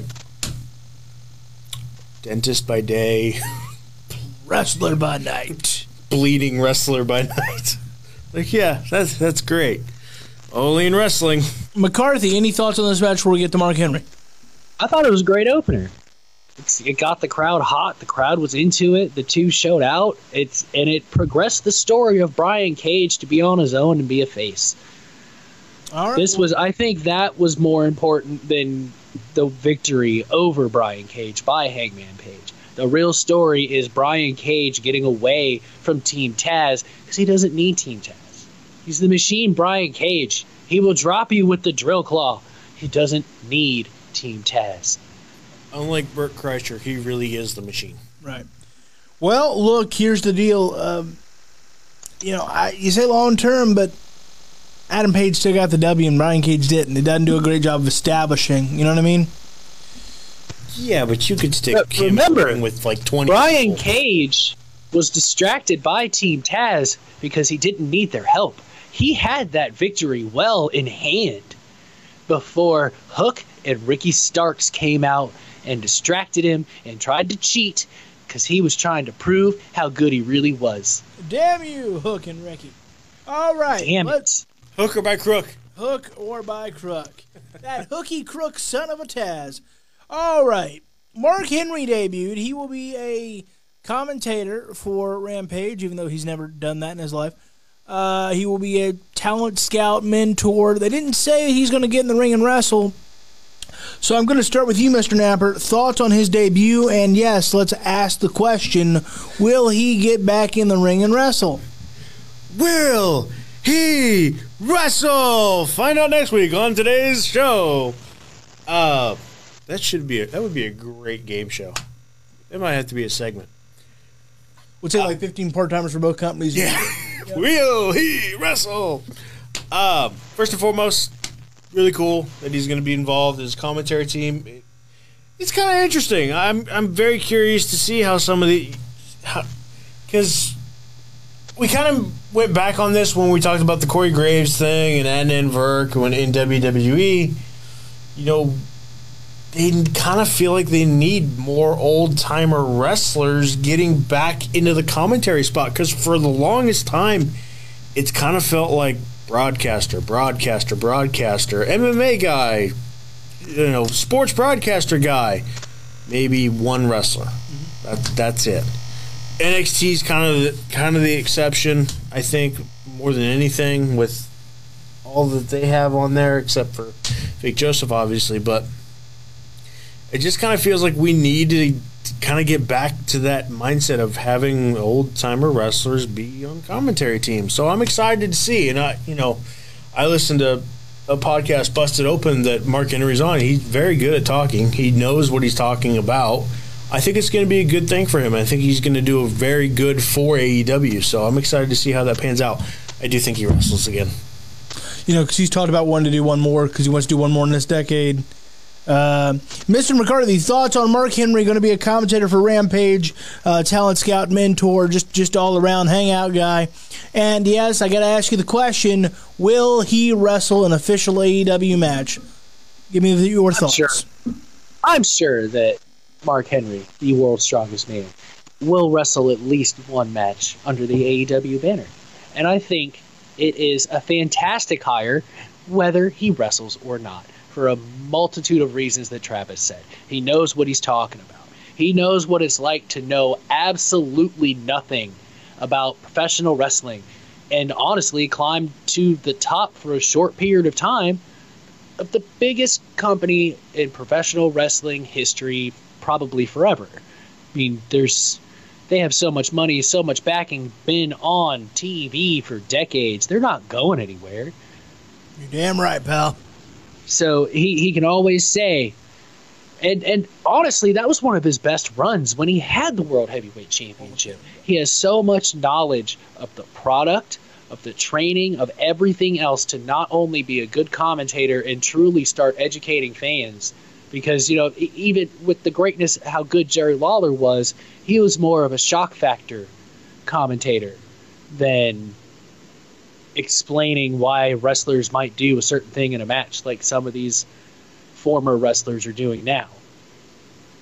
I don't know. I still blame him for me not being able to look at the color salmon anymore without crying. He was gonna retire.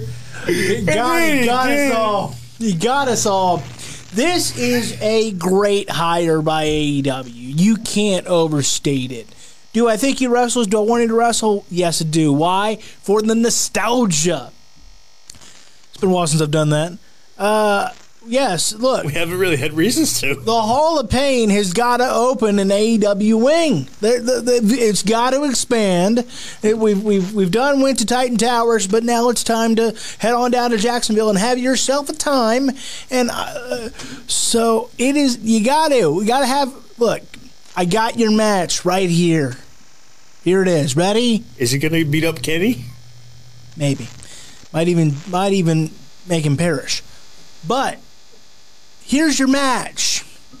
When Team Taz finally goes their own way, Hook versus Mark Henry. There. There. Give it to me. Because as soon as I saw him, I went, Can you imagine? Ugh. Mr. McCarthy, thoughts on that potential matchup? Am I not right? You mean Brian Cage and Mark Henry? No. What, what's with you and Brian Cage? Is that a Brian Cage T-shirt you're wearing? Look, No, it's actually a Brodie Lee T-shirt. Look. Thank you, sir. Brian Cage looks like he's out of the '80s, and I'm not even going to say why he looks that way because they might sue me. I, I don't know what you look. I'm not saying Brian Cage isn't good, but you act like he's not a top five wrestler in AEW. He's not. He's just not. But okay. Either way, fine. Mark Henry versus Brian Cage. As long as Mark Henry gets to win, he's got to reestablish himself that he can still go. Fair. Uh, and then he can lose to Hook, the real star, Team Taz. Okay. Yeah, I think it's a great hire. Uh, love it. I'm I'm I'm excited. I'm more excited about Mark Henry than I am Big Show because well, Big Show he did come out of the fentanyl witness protection program uh, for for you know the pay per view, and that's great. So, but it's, you cannot overstate the two knowledge that those two behemoth of men have that can pass down the old school way. And frankly, it, it's a big loss for WWE and the idea of you don't have him as a mentor anymore. Uh, but I am a little concerned about this trend. Randy, Randy Orton starts messing with Matt Hardy, AEW. I was just about to bring that up. Big Show, AEW. I think it's I think it's very sweet of him that he's willing to He'll get you know, you pay the the airfare fees mm-hmm. for them to go straight down to Jacksonville. Straight down to Jacksonville, where they have a great retirement community at Daily's Place. totally. I mean, But I'm a, I'm a little I'm a little concerned because you know the other guy he bullied on Legends Night. I mean, the ultimate retiree of retirees. And could you imagine him down there on the beaches of Jacksonville?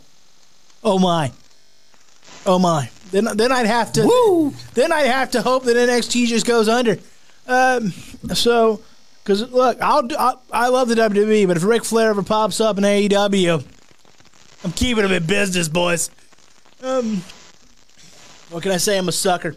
All right, let's take a second. Speaking of merch, speaking of merch, let's go ahead and play a little video brought to you by Mr. Mac Daddy McCarthy and McCarthy Jr. I, Mac's son, because you can't say Mac Daddy McCarthy. You know what I mean?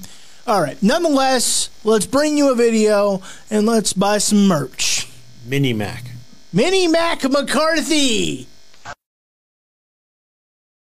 of this relationship. All right, let's do it.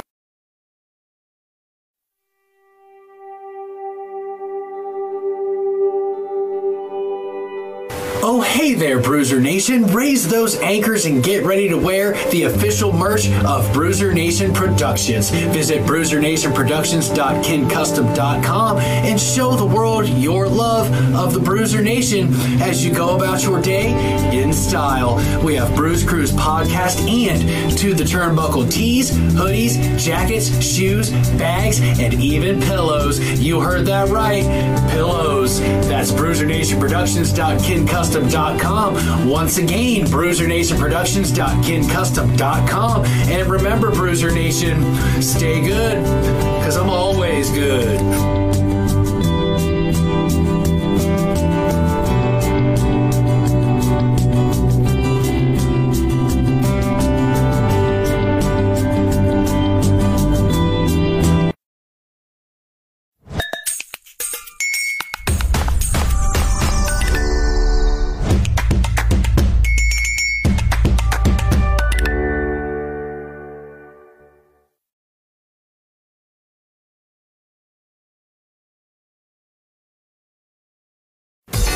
Sports, you want to have a player that can get the job done right every time.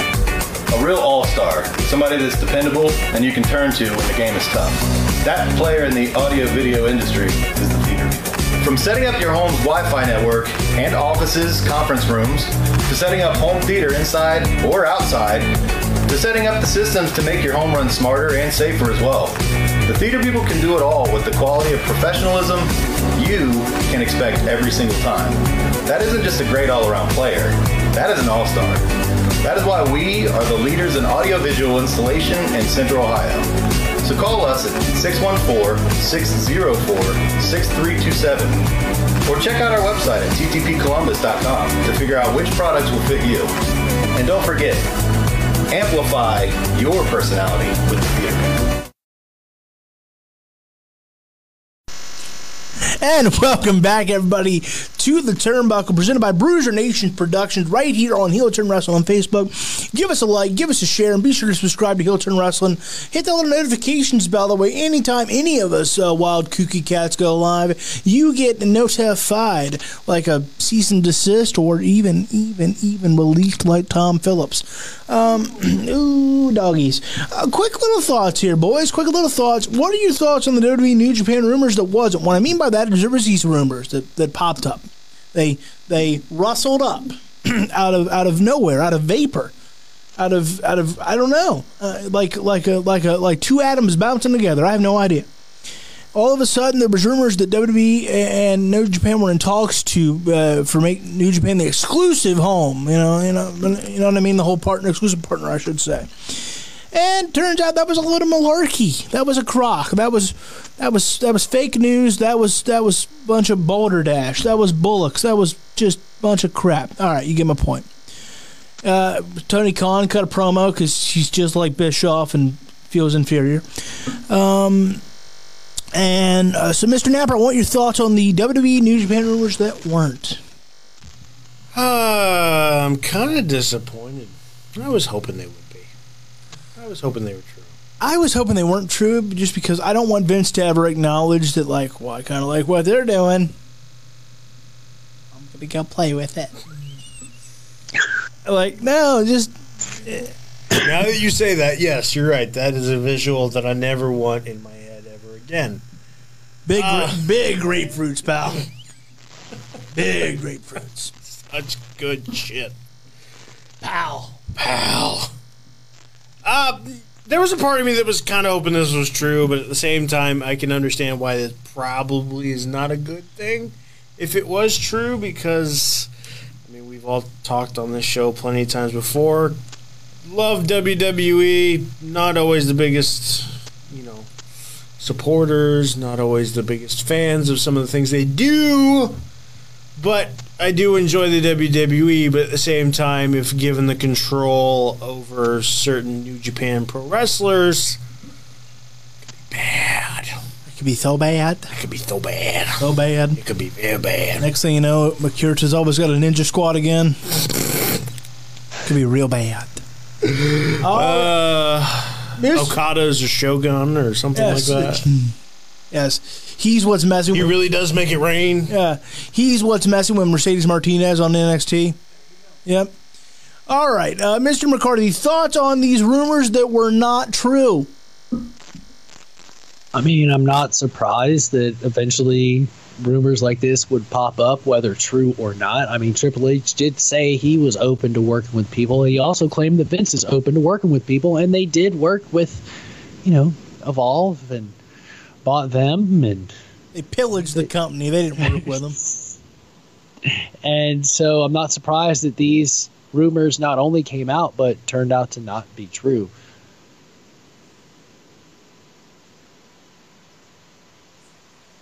Just gonna, just gonna wait. Hold on, McCarthy. It's drink break time. Hey, I need a drink. You have a problem that I need a drink? Anybody see how giant that water bottle? I mean, that thing is Andre drinking out of that. Good lord! I know we just talked about behemoths and Brian Cage and Mark Henry and Hook, but my goodness! So what are you sipping on, young man? Okay, so how ma- if you fill that up? How how much? If you fill that to the top, it's a gallon. So when you started out the day today, what time did you get up? All right. Did you fill that up to the top?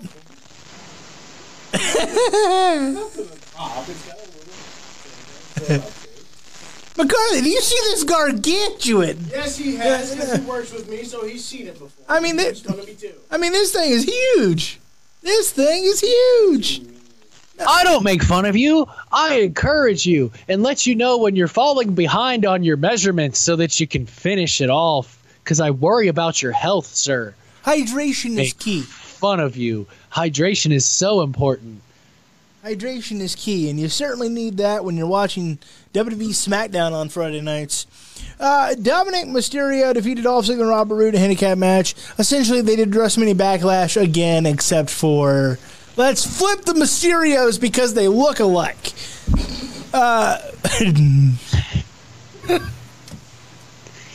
Any thoughts on this, Napper?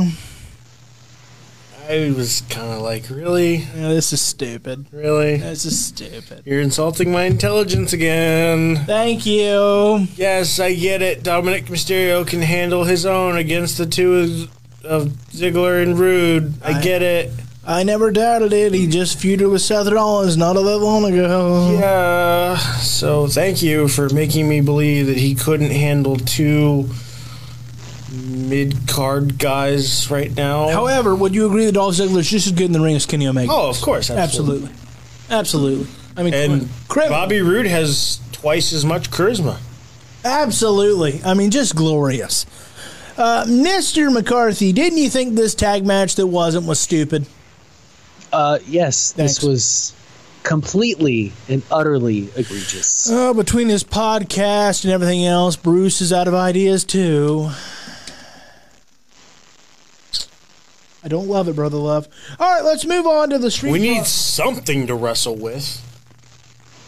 Haha! I see what you did there. and you can check out our interview with Conrad Thompson in the archives of To the Turnbuckle. There you go. Uh, the Usos defeated the Street Profits. Now this, this I liked. This I liked. I liked the promo beforehand. Yeah, yeah. Now this was getting good. How about the How about the Street Profits doing the dance, the old school? Yeah, I was like, I kind of wish the Usos would bring it yeah, back. me to be too. perfectly honest because. I forgot how hyped it was. Uh, I was a bumps out. Yes, sir. All right. Um, any thoughts on this match, Mr. Napper? I kind of want to see the Street Profits come out with the face paint now Yep. and do the dance. And do the dance. I agree with everything you just said. I loved the match. I could see these two these two teams wrestle it for an entire show and not- Fight forever. yeah, fight for an hour. I don't care. I'm pretty sure I'm going to be thoroughly entertained. Um, I will say there is one thing about this the promo that I thought really kind of hit home for me is that I think it only solidified that Jey Uso needed his brother back, unfortunately, because I feel like this entire feud plus this promo solidified just how much Jimmy is a little bit more above Jey when it comes to promo skills because Jey's the hype man, Jimmy's the talker. And you, you saw, yeah, you saw that in full view. Yeah. And you know, I honestly feel like maybe that Jay deserves props for the fact that he had to go it alone and did pretty well for for himself Yeah. without Jimmy. But yeah, this this is what we needed out of the Usos. This is the Usos we need because Jey, unfortunately, by himself, I, I don't think did it that much. But with Jimmy now back. I'm fully invested in anything the Usos do because he's just he's so naturally gifted. It seems like on the mic, and they Yeah. can they can have promo battles back and forth with the Street Profits any day. Yeah. All right, McCarthy. Yeah. Give me your thoughts. Yeah. So this match was great. They're gonna wrestle again, and this time it's gonna be for the tag team titles, and the Usos will take it, and the Bloodline will continue running roughshod over the roster by any means necessary. And you guys might have hit something on the head there. Like I know, like Jimmy was hurt, so Roman didn't really have a chance but to pick on Jey if he was gonna pick on either one of the Usos. But maybe that's why he singled out Jey because maybe in the back of his mind, he can't get it done on his own.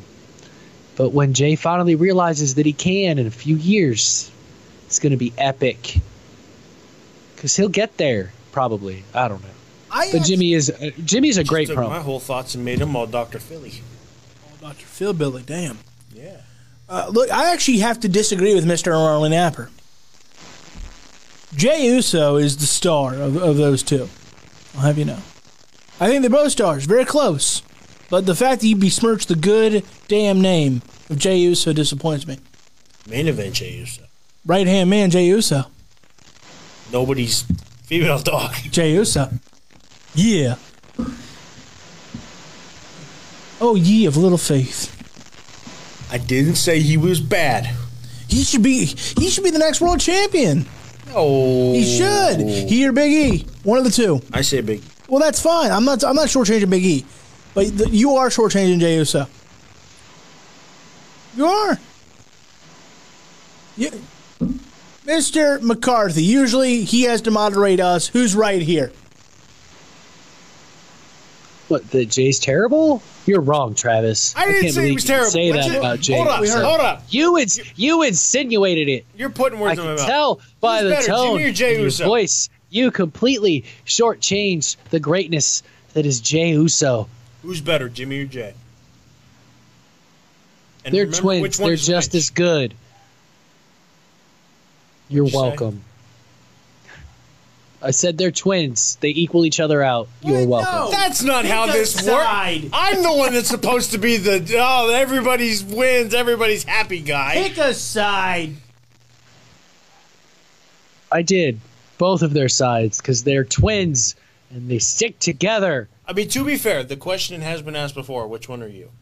Yes. To be fair, Jimmy could be really good, and Jey could have been really good. I don't know which is which. I'm not. I'm not stating that that wasn't always the case. It was. I didn't know that Jey Uso had anyone he had him, but this last year has proven that what he's capable of. If anything, he needs to get out of Roman's shadow because I think he could be even better not being Roman's little puppy dog, which is what I hope this is leading towards. Again, I don't see why it's 2021. Let's go ahead and mess around with the wheel a little bit. Why does it have to be that the Usos have to break up?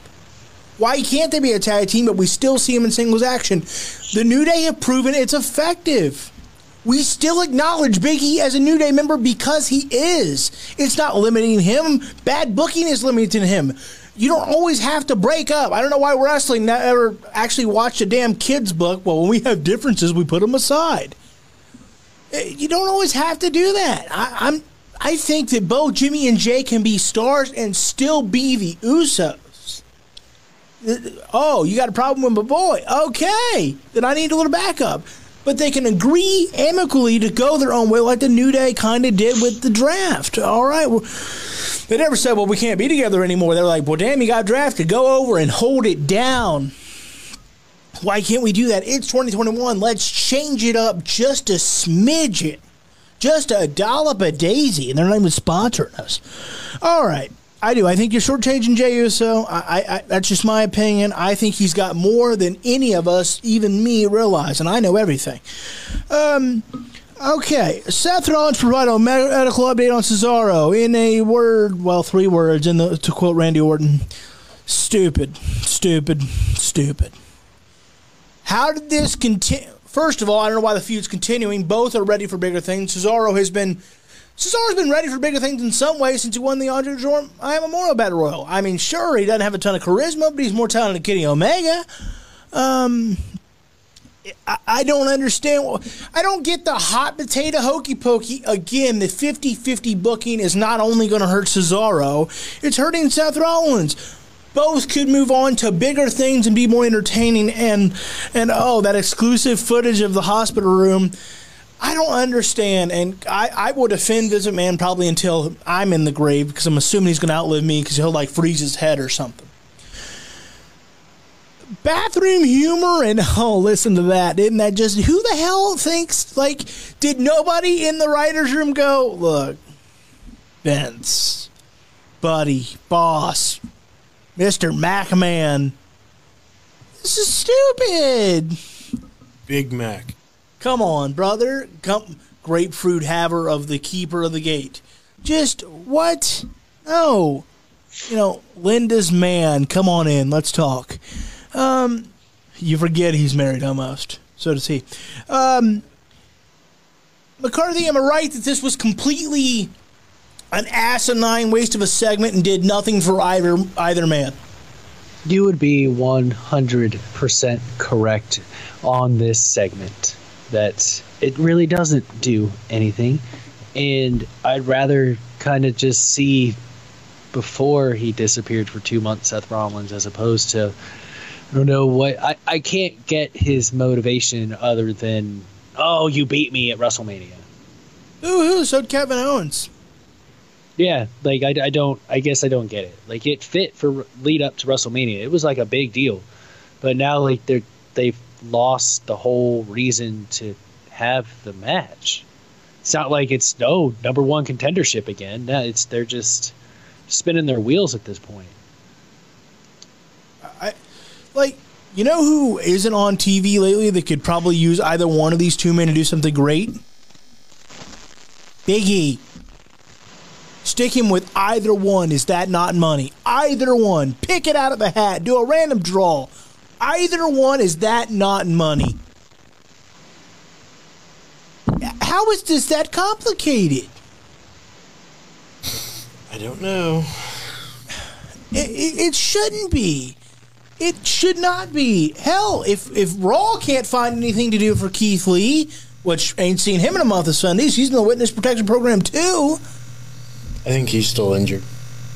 Well, I need they need to be more clear about that because we I, I don't. he is asked that they not speak on it. Oh, oh, poopy poppy cock. All right, if it's a family matter or mental health, all right, fine. Okay, fine. Fit. Then all right. Is Daniel Bryan coming back? I don't know. Yes, probably.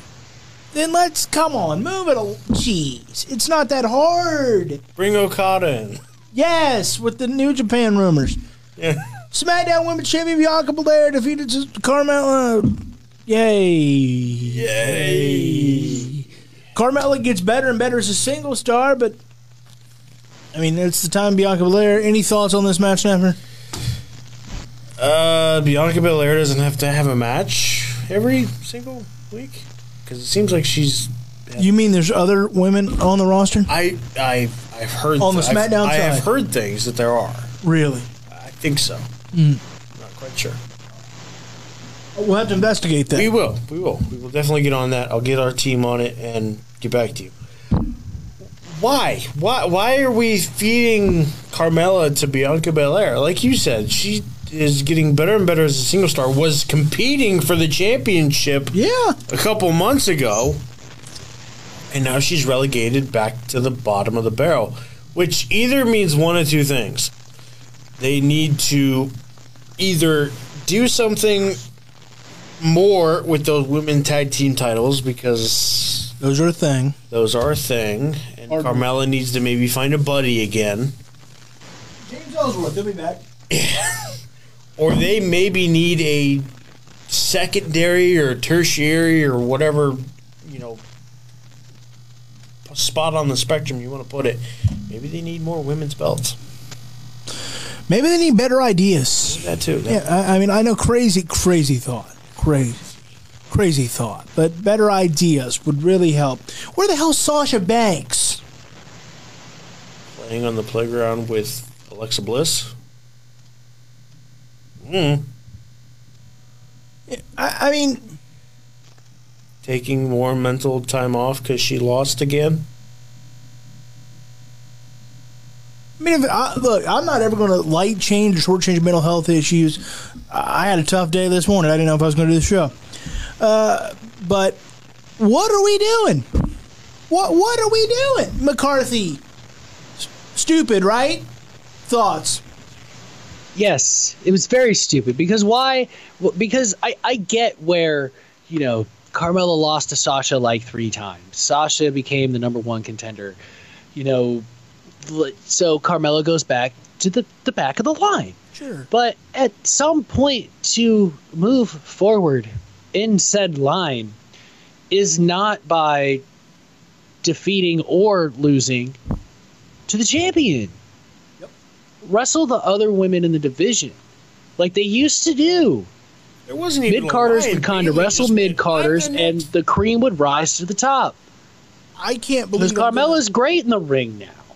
I, I can't believe I'm going to say this, but what Vince needs to do is need, someone needs to flip on Dynamite, do what Britt Baker just did. Work your way through the roster. And then you earn the championship match for, I don't know, SummerSlam? Because Bayley didn't even earn it. I don't think. Did no, she? she just is ding dong, hello. And while that is humorous, it's not championship. It's what is it, it's not that they. I don't agree with you in the idea of they're like besmirching the women or don't give them a chance anymore. They get plenty of chances. The problem is they're not. Oh, I don't they're, feel. They're I don't not. feel that much anyway right now. It was, back then I did. they don't. They they don't have any ideas for them, just like they don't with certain. Like they only have an idea for Charlotte Flair because she's Charlotte Flair, and it's not. It's not even favoritism at this point. It's because it's like, well, there is more we can do with her because of her last name. It's they don't have like Alexa Bliss. Is she going to wrestle anymore? Is she not an active competitor on said roster? The vignettes are great. Uh, little talk shows are great. Piper's Pit's iconic. MizTV's grown to be pretty watchable most weeks. The point of wrestling, and I cannot, and or sports entertainment, and the guy used to literally write the book on this, but apparently he's forgotten. At some point, you get the match in the ring. At some point, you do. What? That's fine to do Piper's Pit or Bayley's Show or a Moment of Bliss or Let's Play. That's part of the sports entertainment weird ass world that is professional wrestling. I don't have any issue with that. But McCarthy backed me up here. It used to always have a clear purpose of where we're heading to get the match in the ring at some point. No, you're 100% correct. And it used to be, I don't want to say obvious, but you could see where they were going and figure out who was going to be a standout and who wasn't. Like, I th- and I think that's why, like, this, it, it seems like something that they repeat over and over again is they don't have anybody ready for to take over in a feud once some of these big feuds end. I mean, it's very similar to when Austin turned heel. They didn't have any baby faces ready. Did Jericho and Benoit eventually get there? Sure. But they didn't have anybody ready to go. And, and they still make that mistake. Even during the pandemic era when they have, you know, more time than ever because they're not traveling around the country figuring out plane arrangements and hotel arrangements and booking the venues, they could have done something to make us care a little bit more about where they are on the card. Because I'd rather see Carmella lose to like somebody in the Riot Squad or Dana Brooke, or if she was going to lose, let it help grow another star Yeah. instead of con- continuing to have Bianca Belair randomly wrestle people for what? She's in a feud with Bayley right now. Save that for a segment. Give Carmella a match with somebody trying to prove themselves. Mm-hmm. Could it be because they aren't on the road because they are still in the Thunderdome that they just don't have any idea because they don't know who's over? Well, I, I, I think it we are now we're now reaching a point where a lot of it's going to be save it for the fans. And that's that's the other point I was going to bring up. Is it is it possible because there were a lot of reports that Fox kind of forced their hand a little bit Yeah. and kind of you know poked them like, "Hey, AEW's getting back on the road. What are you guys doing?" We we got fans in baseball. We got fans in NFL. Right. We, we invest billions in that. Right. Could it be that they got pressure, which obviously I think they did. They got pressured into going back to live fans. Could it be that that's just simply how it happened? That they are now going back to live fans? So they immediately thought in the writer room, crap, we got to get all of our main stars back out there and I, I make them look good? if the rest of the pandemic era hadn't been this way, I'm fine with that. I'll live with it. I think the month of June is about to be some of the toughest wrestling we've ever had to watch because so much of it is going to be save it for the fans, save it for this. There, I think we'll cover it on this show. I think in WWE land, not not AEW, in WWE, the month of June very well could be the toughest month of wrestling we've had to watch in a long, long time, boys. Because so much of it is going to be well, we'll do this because we're going to have fans in a month. We'll save it for when the fans are back, right? McCarthy, do you agree? Um, I'm afraid that that might be the case, and I think that's incredibly short-sighted. Even though it is hard to tell who's over, is it? I mean, it's not able to. It's hard to tell who's over in the moment, but all you have to do is check merch sales. That tells you right there who's over. Yeah. They know people are watching. Why not try to build some people so that it's not just the champions and the veterans and the people that have already been to the top of the mountain that get cheered. Like it, it's a there's going to be cheering the second they're back on the road, but it's going to be very telling to see who truly stood out of the younger generation from this pandemic era because obviously WWE doesn't put them at the forefront a lot of the times. So, what kind of pops are they going to be getting? And that's why I think this whole, if that's the case, and this is what happens, especially with Carmella and Bianca wrestling each other the other night, waiting and waiting and waiting for that pop is very detrimental. Yep. You'll find out. Let them go out there and do their thing. Then come July, you'll find out if you're not sure who's the stars and who isn't yet. Well, we got to move on, but I'll, I'll take the last word on this. The pandemic era had the potential to be a great thing in terms of storytelling for WWE, and they completely blew it because instead of taking that much more time they have, because they won't be on the road five, six days a week, and putting that in a TV product, it felt like they even got lazier because they were like, well, we're in the middle of a pandemic.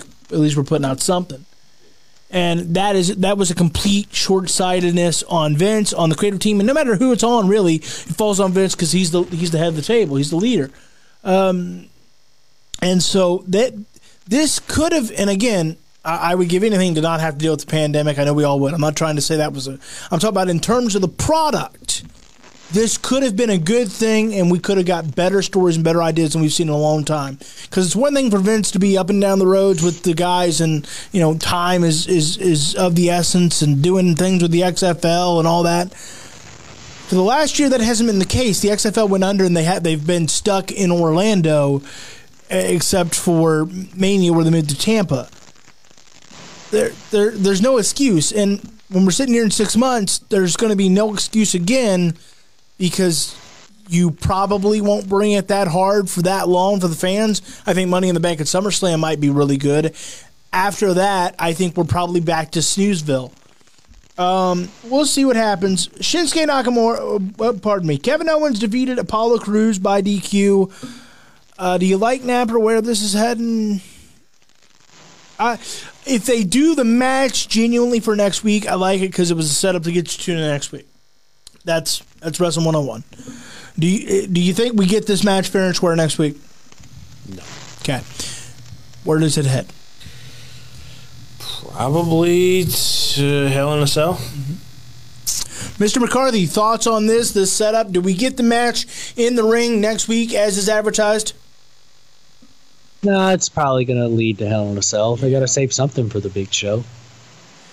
Yeah, we got to save something because, boy, those are valuable bullets. Um, uh, Shinsuke Nakamura defeated Chad Gable. I don't like Rick Boogs, a.k.a. Elias with an amplifier. Or Night Panther. or 70s porn star. Um, what are we doing, Shinsuke? I mean, just when I think we're on the right path back with Shinsuke slowly but surely, we muck it up with this. I mean, what? I didn't comment on it last week because I'm like, well, that's, I don't know, we'll see where it goes, right? Does anybody remember how over he was at NXT? Does anybody recall?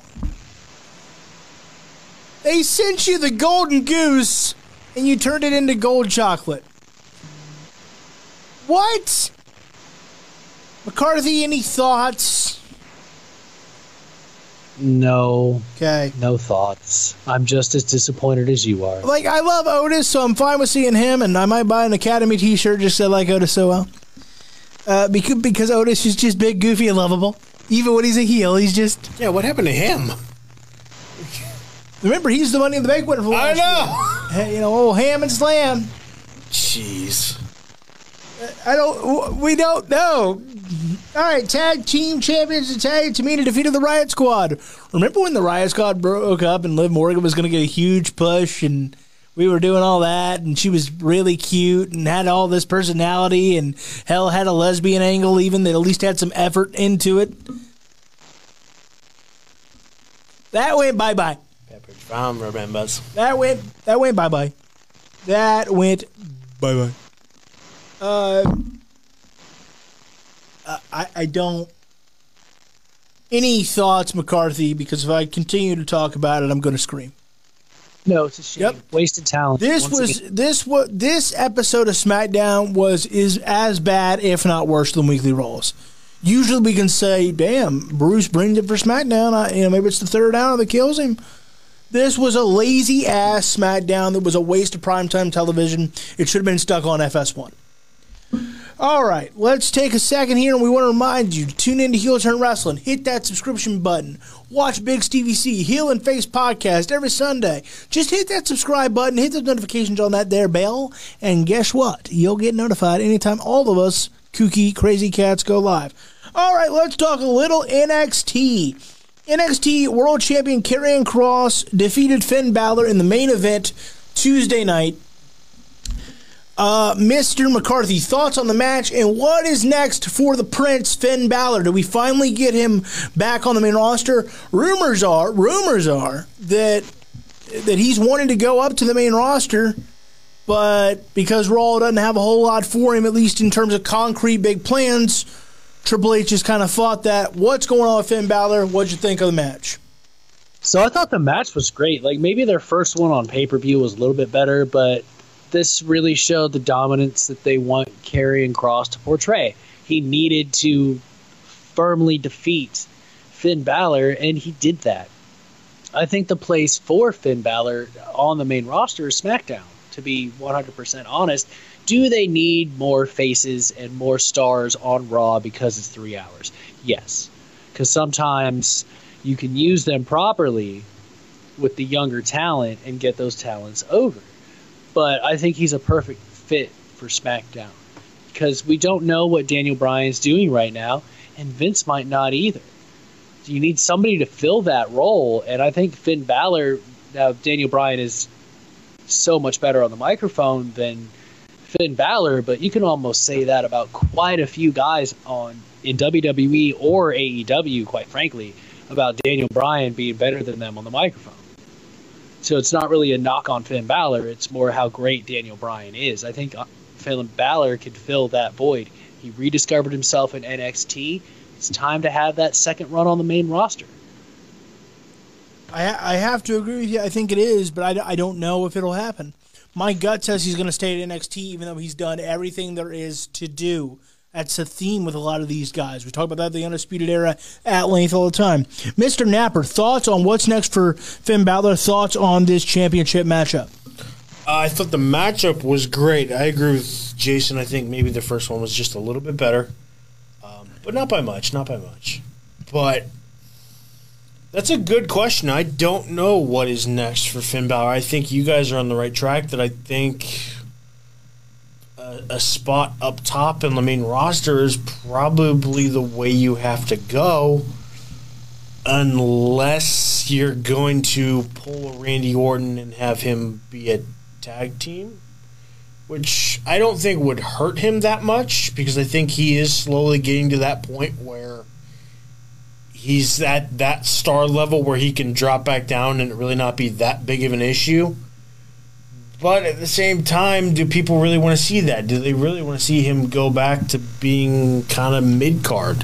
Or do they want to see him move up to the main roster and see him vie for a championship, whether it be against Bobby Lashley, Drew McIntyre, or Roman Reigns?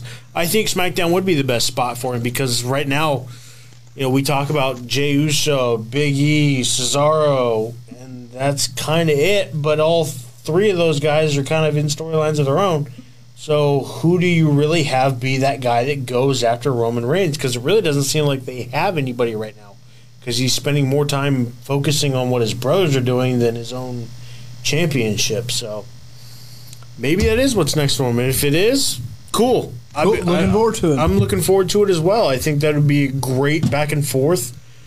Um, and they could put on one hell of a match. So I don't know. We'll see. I'm looking forward to it no matter what. I think no matter what, they have good plans for him. Yeah, there's. It's hard to mess up with Finn Balor if there's an idea on any of the three brands. As long as they have an idea of where they're heading next, no matter where it is, NXT, w, uh, Raw, SmackDown, doesn't matter.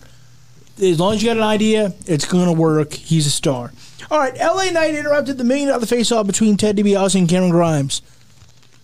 Now we're going into left field. Now I've got problems. as cool as the Million Dollar Man is, and as cool as LA Knight is, LA Knight does not need a manager. A manager is to talk. Well, the guy was born talking. Anybody heard that guy talk?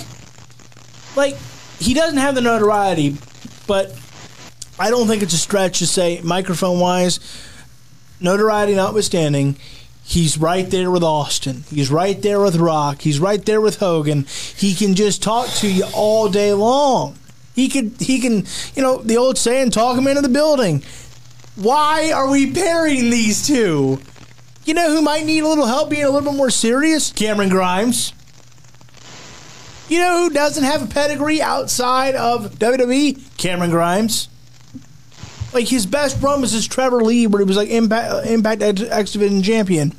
There is where, all kidding aside, LA Knight Eli Drake was very over at Impact Wrestling, very over in the NWA. He can talk for days.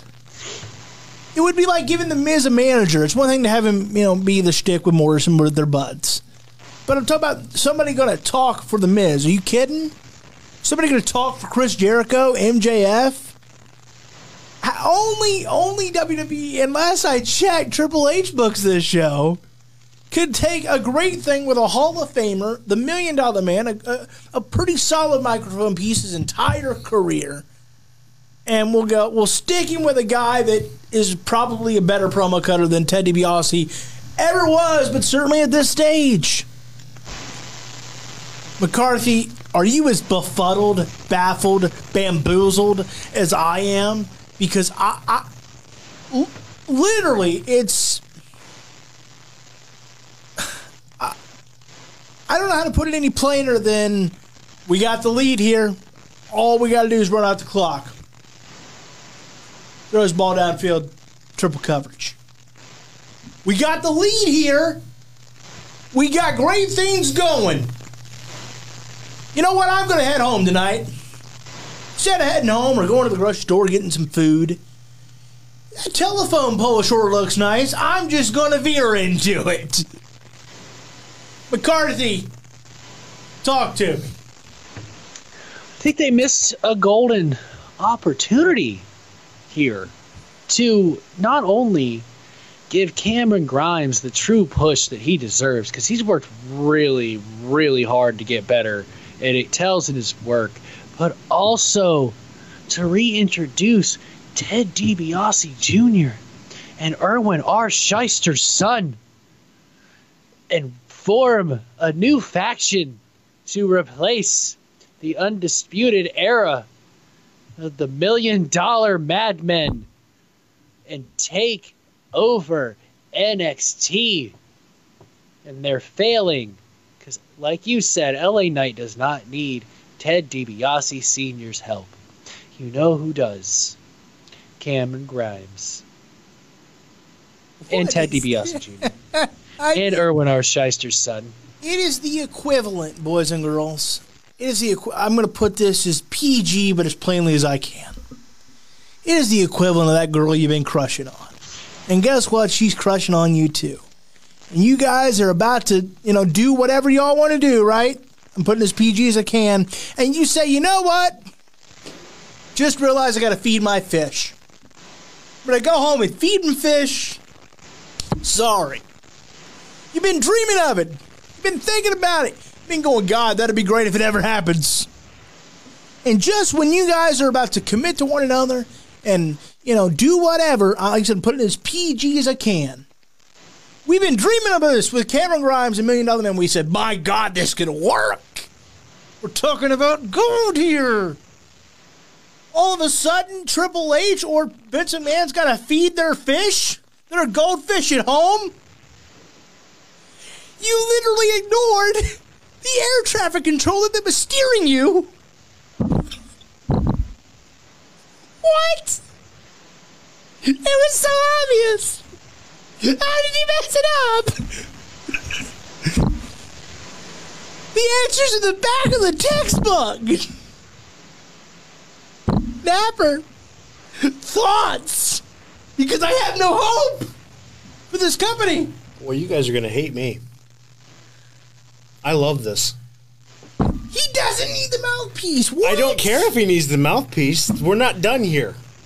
This isn't over. We're we're at, we're treating this. Whoopsie.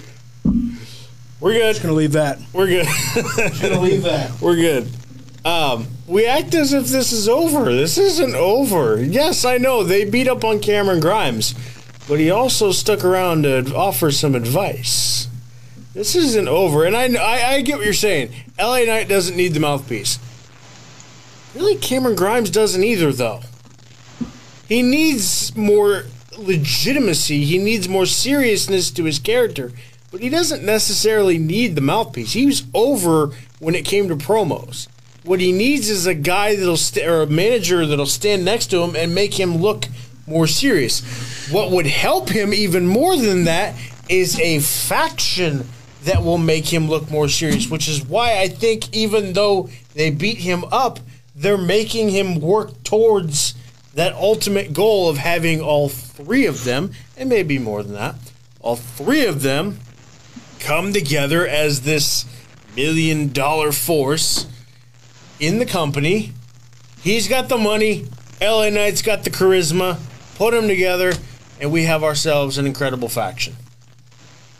Look, it's the million dollar madman, okay? Whatever. Not million dollar force. Million dollar madman. McCarthy, You heard it here would you first. like to rebuttal your thoughts on Napper's idea of where they could be heading here? As long as I get the million dollar madman, I don't care anymore. No, I'm kidding. You're wrong. This is egregious. And, and Where's Ted DiBiase Jr.?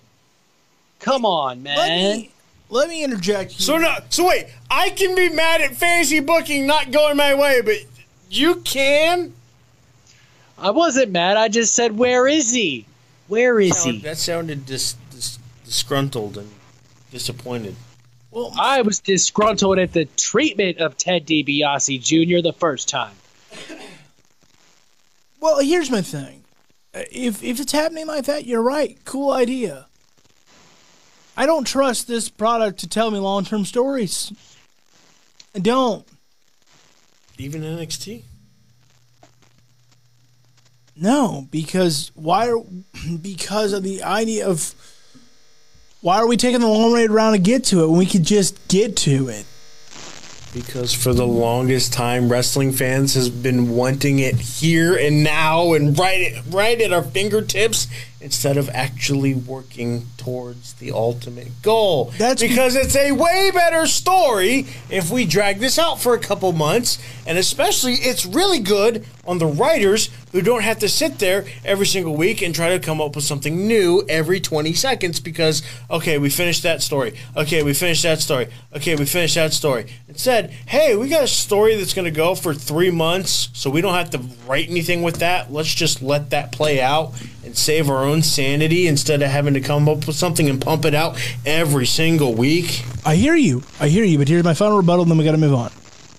The reason that we get that way is because when there was so many opportunities to tell the long term story correctly, they had a long history of not telling the long term story correctly. Right? So many times it was like, well, this is obvious where this is going, and it does not happen. And it does not happen. And it does not happen. And so I if, if it's going the way you think it's going to go, fine. I, that, then we'll come back on this show and I'll go. You know what? I was wrong. They were telling the long term way around, and this could be gold. But so many times when they step into a puddle, they stay right there and play in it. We'll see. Uh, Franky Monet did her debut uh, finally in the ring. of course, the former Taya Valkyrie. Thoughts on that debut, Napper? She did pretty good. It was a squash match. Luera Loca! I did like that. That was pretty cool. She, I, I kind of popped on that one. That was pretty funny. Uh, yeah, I enjoyed it. I thought it did everything it needed to do. Frankly, uh, props to Cora Jade for making it look so good. Uh, that's not an easy job to have, folks. Uh, Mr. McCarthy, thoughts on this debut? No, I thought the debut was great. I mean, of course, it was going to be a squash match, but I, I think there are some very big things ahead for Franky Monet, Monet and Cora Jade. To be honest, just for Franky Monet has more star power right now. Could it be Monet that is in store for Monet? Yes. I don't know. Yeah. Probably. Together. Yep. We're not done yet. We, sh- we, yep, we should all be in the writers' room. Uh, Pete Dunne defeated Bobby Fish. Uh, did the right guy win McCarthy? No. How is Bobby Fish ever going to get to the level of Cool Kyle Oh, God. and Adam Cole, baby, if he keeps taking losses like this? It's egregious. Mr. We're in the Napper, undisputed era. He only Should took one losing. loss. It's fine. It's fine. He'll be fine. And where's Roderick Strong? That is where true. is he? Where is Roddy? Where Roddy he? back. How can the- they tell this story without him? This is egregious I and thought for sure he would show up. and wrong. Um, Just as wrong as Ted DiBiase Jr. not being involved. see, you are disgruntled. You're upset. You you need to take a chill pill. Calm down. Things ain't so bad. Uh in this case, though, they are so bad. Um, I agree with Jason. I think the wrong guy won. I look. We know Pete Dunne's an ass kicker. We know what he can do in the ring. He spouts it off every other week. I, you know, I am that good, and I understand that they needed to build up to the triple threat now. Obviously, that they're going to have with him and Gargano, and who else? Um, Oh, uh, Kyle. Kyle O'Reilly. Um, I, I imagine that's why they did this and why they had to go this way because they didn't want him to look weak going into the triple threat. But I, I, I think long term, this was the wrong decision. Even if it was to make him look strong leading up to the, the triple threat. Because, number one, having Bobby Fish lose in the first place, I think, was the wrong decision. But at the same time, why are we going back and trying to re-injure himself? Like re-injure him? I get it. They want to be they want to be done with him and rid of him, but nobody came to his aid. Not even Kyle. I get it. The undisputed era is broken up, but you're telling me not one babyface in that locker room was going to come out, especially people that have had problems with Pete Dunne, Oney Lorcan, and a lot of them, because there's been a couple of them, not just undisputed era. Crew. Why did nobody come out to save Bobby Fish? Even wanna know Roderick why? Strong, who's not, I get it, not with the company anymore, but you mean to tell me he can't pop up somewhere seeing that his buddy's back? Like they could have had that whole angle where he's back, you know, just welcoming Bobby Fish back. He's not really part of the roster, but just wanted to be there for Bobby Fish's first match, and then he makes the save. Yeah. Um, but that would be a good idea. Oh, sorry, I forgot I had those sometimes. Yeah. Uh, you have them a lot. It's the creative team that doesn't. Uh, Mercedes Martinez, she she won in a, a, a squash match. Afterwards, she received a message warning from you know Boa and all that sort of thing. How do you feel about all that? I'm slowly getting tired of it. Like I, I still want to see how this all plays out because I feel like there's, I do have a little bit of confidence that they got something good here, but it was cool for like a week or two. Now it's kind of weird and just kind of it seemed like they had a plan, and I think because of um, Kacy getting injured, that threw it all out. Yeah, I think so. I think so. I think that lost all of its steam. Uh, Mr. McCarthy, thoughts? Dang it, I can't believe it. Tell long term stories, but I'm sick of this one. But somebody got hurt. I'm still sick of it. Give him a chance to recover. Get back on the wheel with this one. Tell long term stories. I But said not I'm this gonna one. give it a chance. Make up I'm just your getting a little bit tired Make of it because mind. they're not really doing anything with it. That's because Kacy Catanzaro got hurt, okay? Let him get back on track. It's And going to I- take a minute as I defend NXT with the same vitriol that I defend AEW. Cut him some slack, man. I don't know. Make you up yell a little bit more when it's AEW. That's partially probably true. That, that's that's guaranteed fact, bro. That sky is blue. Yeah, bro. Uh, Shotzi Blackheart, Ember Moon. They defeated uh, NXT Women's Champion Raquel Gonzalez, Dakota Kai. Can we please break up Raquel and Dakota already? Please. I've been saying that for a while now. Please. Thoughts on this, Mr. Napper? I'm kind of conflicted. On one hand, I want that to really, really, really, really, really, really happen. On the other hand, I really don't want Shotzi Blackheart and Ember Moon to have the titles anymore. Fair. At least, not anymore. I shouldn't say anymore. I don't want them to regain the titles after they just lost them. Give the titles to somebody else. This is the same problem we have with the actual women's titles mm-hmm. in WWE. They passed them back and forth, hot potato, hot potato, between the same damn teams every single week. You got plenty of women on the roster. Let's throw a tag team together. You love to do that. We know you do. Yeah, that's a thing. Please go ahead, do that, and hand the team. Hell, you did it with Shotzi Blackheart and Ember Moon. Yep. Throw the throw somebody else out there and give them the opportunity, not Shotzi and Ember. Any But so- yes, please break up Dakota Kai and Raquel Gonzalez. well, because it would freshen up both. You know, Dakota Kai could, you know, Dakota Kai has done nothing since this pairing. Dakota Kai. Literally nothing. You can make an argument she's done very little since the breakup with Tegan Nox, yeah. Like ever since that feud, and that's been a long time. she's been nothing. Like she was the hottest thing going at that point. Yeah. Nothing. So I don't know And I'm not taking away from like her uh, her actual ability. I'm just saying from a, a heat standpoint, she is ice cold. So it's time to turn face again. Yes. Yep. It's it's Is Tegan coming back soon? I don't know because she said so many knee. I, she will be back at some point, I do believe, but I don't know how close she is because she had so many uh, knee injuries, Was it was it an ACL this Yep, time? Another another ACL. Um, I don't know, Mister McCarthy. Thoughts? Just one. Make up your mind, Travis. Make up your mind. Oh, five months, that's too long to be champion. Oh, man, they're trading him back and forth. This is egregious. Make up your mind. Do you want long reigns? Do you want short reigns? Do you want them in the middle? I don't understand. I want long reigns, but at the same time, I don't want to see Raquel Gonzalez and Dakota Kai anymore. You don't mean, either. You know you don't. That's fair. They need to feud for the NXT Women's Championship. Thank you. And I'm just seeing where you're coming from because I don't understand.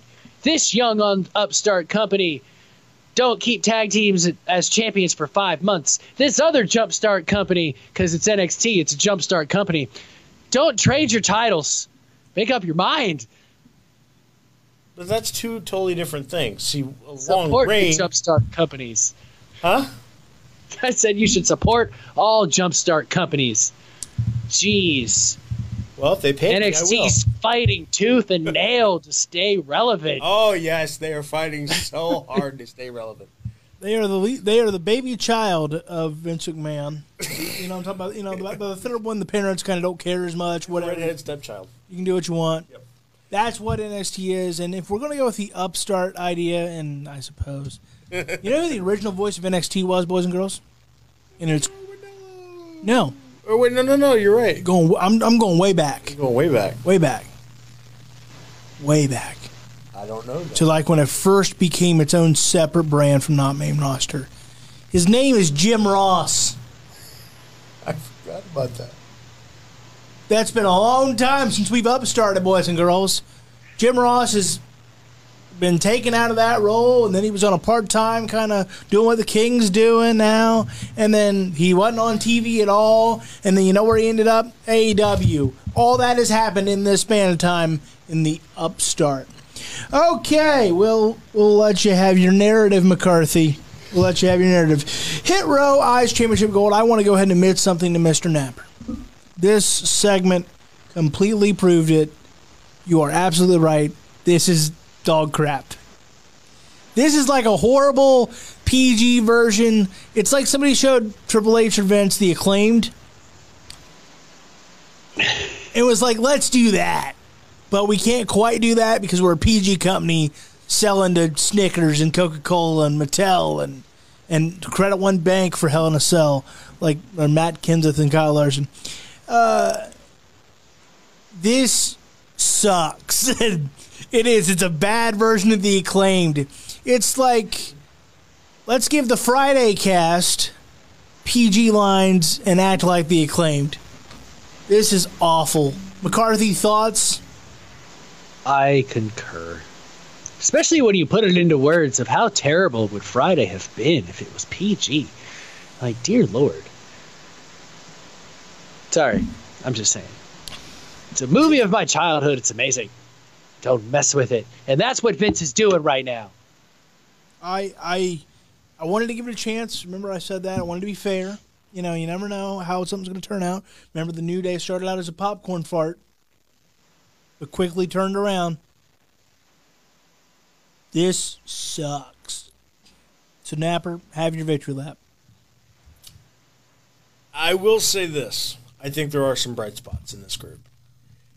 I don't see this lasting. Well, it's a dim lit room. No, I agree. I think there are some bright spots. I think Ashanti and Top Dollar are the bright spots. Because them as a tag team, I like. I really do. And I think they're really good on the mic too.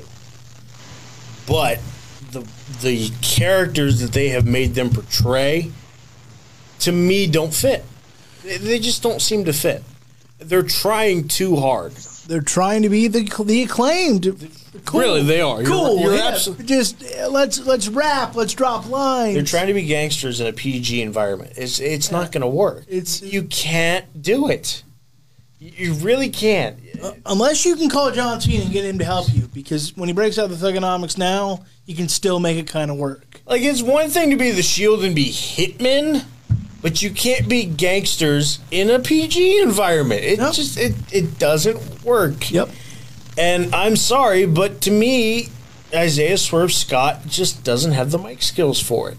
And I, I'm sorry, I don't know what her name is, and I feel really bad that I don't know what her name I is. don't feel bad.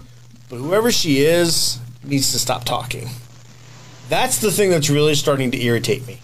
It's not so much as she's talking, but she always talks after he finishes a sentence. I just want to what them so bad. She's the hype man. You know, Hype. the, She's the- got to the- the reinforce what the man says. Cut her some slack. No, Hit Row is atrocious. Except what he's saying is usually kind of garbage. So she's reinforcing garbage, which is probably not something you want to do. All right. Lastly, for NXT, failure is not an option for Imperium. Uh, Volter looked like a Star Wars villain with a little. It, it was. It was kind of holographic. It was. I was like, Hey, Lord Vader. Lord Volta. so he looked like you know, sh- just help me, Obi Wan. You're my only hope. You know, Mister. You know, Obi Wan Kenobi. All that. Where does Imperium head without Alexander Wolf, who of course was released, but obviously they they wrote him off with the beatdown? Uh, does this mean that Imperium is gonna gonna come back to what Imperium should be? Because as you can imagine, Imperium is my style. The mat is sacred. This is a sport. That's my whole life, dude. Like I do that all the time. I, I scream it to the hilltops. Score chat. I still believe it. Um, so does this mean that we're about to get the kind of rebirth of Imperium and and Bota? I think you're. I think you're onto something. I think it's definitely a possibility. My question is, do they fill the spot of Alexander Wolf, and if so, with who? Let's get a couple Grizzly Den veterans. I do And I believe that they are. There's only one other name that I can think of, and it was a name that they kind of feuded with before Alexander Wolf got the can. It would mean he would unfortunately, horribly have to break up with his tag team partner. But can you imagine Killian Dain Imperium? Need a little muscle. Need a little bit of muscle. Yeah, you got Volta, who's the who's the general, but I think but you need the last line. He- Yeah. you know, Va- Vader's got a lot of people. every good ruler needs a bodyguard. Yep. There you go. Amen to that. I think I think you're right though. I think this is a step back to that aggressive style. Because yeah, they were aggressive, but I think things are about to kick back up for Imperium. You're about to see why they were so popular uh, before the pandemic started. Well, I hope so. Mr. McCarthy, thoughts on Imperium? Is this a rebirth? What is it? I think it very well may be a rebirth, especially as travel restrictions open up. It's going to give them more opportunities to be on NXT television, and they're going to take over because there's no undisputed there, undisputed era there to stop them. And for all of those, all of those Bruiser Nation members and to the turnbuckle heads, I'm going to ask you a question. I got a question, and I think you two will appreciate these questions. To all those naysayers that say that the great sport of professional wrestling isn't a sport because it's predetermined. Question Do the Harlem Globetrotters then make basketball not a real sport because that is also predetermined? That's all I got. That's the question. Does it ruin the legitimacy of basketball when the Harlem Globetrotters go out there, spin basketballs on their fingers, dribble between their legs, make the Sacramento somebodies look like fools, and beat them by 60 points because that's what the promoter decided that evening? Does that make basketball not a real sport? I love you. I am. What did Sacramento do to you, man? What the hell? First of all, those It was- like the generals or somebody like that. Oh isn't my it? god. Uh, but I, I, uh, I love you. You're vaccinated. When we get dinner, deep tongue kiss. It's going to be great. It's going to be fantastic. It's going to be great. Uh, Uh, I'll And I would san- drop this mic, but it's nice and it's. I'll bring- I, I I did a little mini drop for you. I'll bring sanitizer. Hell yes, we got to cut that. We got to clip that. Here's why wrestling's a sport. Boom. Yeah. There you go. Put it all over the social medias. And we're sending it to Adam Dell. All right. Scream it to the hilltops. To the hilltops. All right. I'm right. Let's go ahead and let's take you are my friend and, and speaking of right right is rain tell us my my good friend uh, tell us about the flagship show of bruiser nation productions go ahead Oh, you mean the Bruze Cruze podcast? The only podcast that brings you pro wrestling for your ears, where this week we are going to be covering the main event of October 7th, 2020 G1 Climax 30 Tournament Kota Ibushi versus Shingo Takagi. Will the Japanese wrestling god prevail? Or will the last dragon, Shingo Takagi, prevail? You could check Wikipedia. You could probably find the answer somewhere on the internet. But let me tell you the story of it right on the Bruze Cruze podcast. Take you on a ride, if you will. and when will that drop young man Thursday, 1 o'clock. Let my sultry voice describe epic encounter between Kota Ibushi and Shingo Takagi. We told you to save that for the OnlyFans.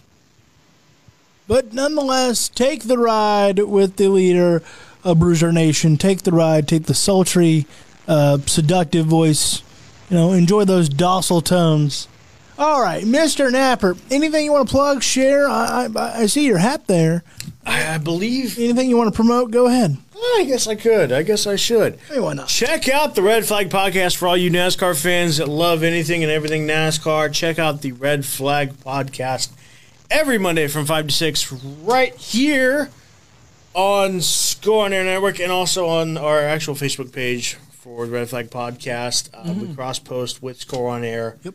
Um, right here on Facebook. So we go live. We try to usually, um, but with scheduling issues, a lot of times that doesn't work out. So usually we end up recording it and then putting it on Facebook. But so you can't always follow along with us, but we do try to go live as much as possible. But yes, check it out. Always from five to six with myself and Logan Morris, and also King of the Hill Ryan Hill, who joins us uh, every every Monday. No question about it. One of the best shows I've ever been a part of. I do love to do love to be a part of it, even though this week was damn early. Yes, it was. This week, yeah, boy, We got up really early. yeah. This week was We thank everybody that did it with us. yes, absolutely. Yeah, and so if you're wondering, boy, they sound tired. We were, we were. I, I was, 11 a.m. I was, uh, and I had just went to bed at five, so I was in no shape to do that show. But Still has a lot of views too. I had I had an internet outage last week, so it's like I can't bail. Uh, so that was that was me because because I'll tell you when that alarm hit about ten thirty, I was like, how much do I love these guys? because I was tired. And the answer is a lot because he did the show. A, with a you. lot did the show, brought it the best it could, and I didn't even have any caffeine. I was drinking water, if you recall. All right, let's talk about something that has no caffeine to it. It, it is really watered down these days compared to the golden era. Monday Night Raw. See what I did there? See what I did there? All right. job. However, we got to start on the high note. Drew McIntyre defeated Cody. Co- yeah, Cody Kingston. Yes. Uh, A high note? yeah, we, we uh, they defeated Kofi Kingston in a great, great, great, great, great, great match. Main event probably of the year so far on Monday Night Raw. Mr. McCarthy, thoughts on this main event? I thought the wrong guy won, but other than that, this match brought it in every way possible. What are your thoughts? I think you're right. I mean, on, as far as Raw goes, and, and maybe a couple of other shows as well, this is definitely one of the top five main events of the year. I think almost from any either company that we talk about on this show. Do I kind of think that the wrong guy won? I mean, yes and no. Hopefully, Hell in a Cell can be the end of this year-long feud between Drew McIntyre and Bobby Lashley. Not that I haven't enjoyed it. Not that I haven't enjoyed the long-form storytelling. It took a little bit for this storyline to really find its groove, but when it did, it got really good. But it's time for someone else to step up to Bobby Lashley. So at least, hopefully, we can say that this match at Hell in a Cell, Bobby Lashley once again comes out victorious, continuing his unstoppable reign of terror on the Raw roster. And then Drew McIntyre goes to the back of the line, and we get people like the Kofis, the Xavier Woods, the Shelton Benjamins, and the Brock Lesnar's challenging Bobby Lashley for the championship. Well, it's it's funny you mentioned that name. I'll tell you where I think this is going when we close this show. But uh, Mr. Mr. Napper, uh, for now, thoughts on this match? I, I know we all we all agree that Kofi probably should have got the dub, but overall thoughts on the match? Uh, you're right. We all do pretty much agree that Kofi probably should have got the dub.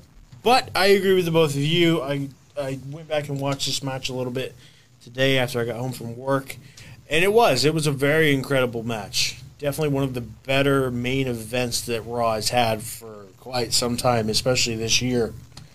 Um, it just sucks because the ending. I don't want to say ruined it, but it kind of deflates the whole thing because really great match. That was a hell of a claymore, though. And then, yeah, it was. But it's true again and again and again. Remember what I said about the championships? I'm going to say it again. See, I'm consistent, McCarthy. Why are we hot potatoing this stupid number one contendership with Drew McIntyre over and over and over and over again? Why? Well, uh, I I agree with you. I don't know why, but let's be honest though. Despite the fact that there's a lot of fatigue with the story, you know they're going to tear it down in Hell in a Cell. They're going to tear it down. Ooh, I- ooh, What? I know why. I know why. Because Bobby Lashley is going to destroy Drew McIntyre inside Hell in a Cell, and then, and then the man, the man that I mentioned earlier, Brock Lesnar, is going to come tear the cage apart and destroy Drew McIntyre some more because he still owes him revenge. Then the defeating match is going to WrestleMania. end because that's how we do it. And then that takes us to SummerSlam. Between- Not Yeah. Drew and Brock Lesnar, but Brock Lesnar and someone else at SummerSlam. We'll talk about Lesnar in just a second. Uh, I, I agree. Probably wrong, wrong guy won, but I, it, it was pretty obvious. Great main event, and if my only complaint is the wrong result, I can live with that, especially by Raw standards. Fair. Nikki Cross defeated Charlotte Flair to beat the Clock Challenge match.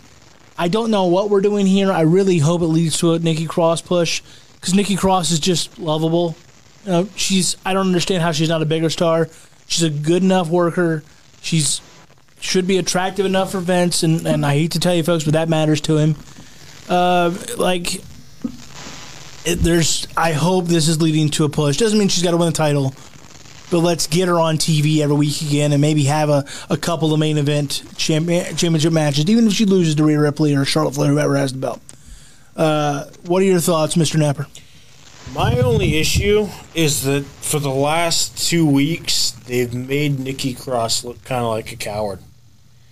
Because, yeah, they're beat the clock challenges. At the end of the day, she won them and she outsmarted them by running around the ring and kind of avoiding. I think I would have been much more impressed watching Nikki Cross wrestle them for two minutes and then winning by beating the clock, surviving in the ring with them for two minutes and beating the clock that way. She's not a chicken, you know what, heel. She is a pretty damn good wrestler. Why are we making her look like the oh the little trickster? They got her. Oh, I tricked you. I went around the ring. I avoided you. That's my only issue. If we're gonna give her a major push, what's she gonna do? Run around the ring until they tire each other out and then steal the pin? No, I I I got to go McCarthy here on you. I think you're missing the long term story. The long term story right now is champion and challenger acting like dopes and I'm in the league. For now, they're not even. Th- they think I can't last two minutes. However, I last two minutes. I last two minutes. You have Nikki Cross prove that she's on that level in ring wise at Hell in a Cell or whenever you do the actual match. The long term story is for now, I'm just going to outsmart the bullies. I don't need to fight the bullies. I just got to outsmart them. And then when you get to the pay per view, is when you go sort of like Orange Cassidy, you show up and you show out and you go, God, I didn't know you had it in you. It, it, that's the story that I think they're telling. It's that Rhea Ripley is the lovable kind of big sister, but come on, you're not ready for this. Charlotte Flair is the full fledged bully, and then she has outsmarted both of them on back to back weeks. And now, like I said, maybe at Hell in a Cell, hopefully, she gets involved in the match somehow, another triple threat maybe.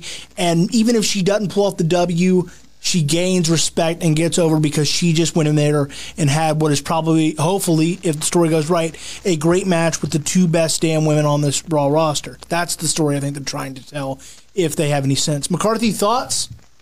So, so, so, I guess my thoughts are like Travis is a little wrong because it shows her intelligence. It's not really the, the cowardly heel thing that she's doing. She's she's using her brain to defeat to as Logan put it, bullies.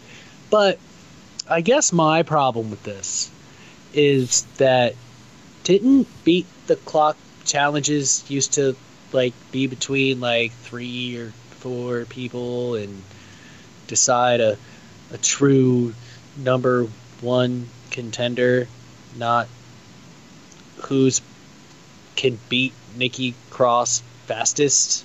Like that's that's my issue with the storyline. It's like, oh, let's see who can beat Nikki Cross faster. Not can Nikki Cross beat Carmella in less than 10 minutes and then Carmella beat Ember Moon in in 7 minutes like like the beat the clock challenges used to be. I think they're misusing the storyline.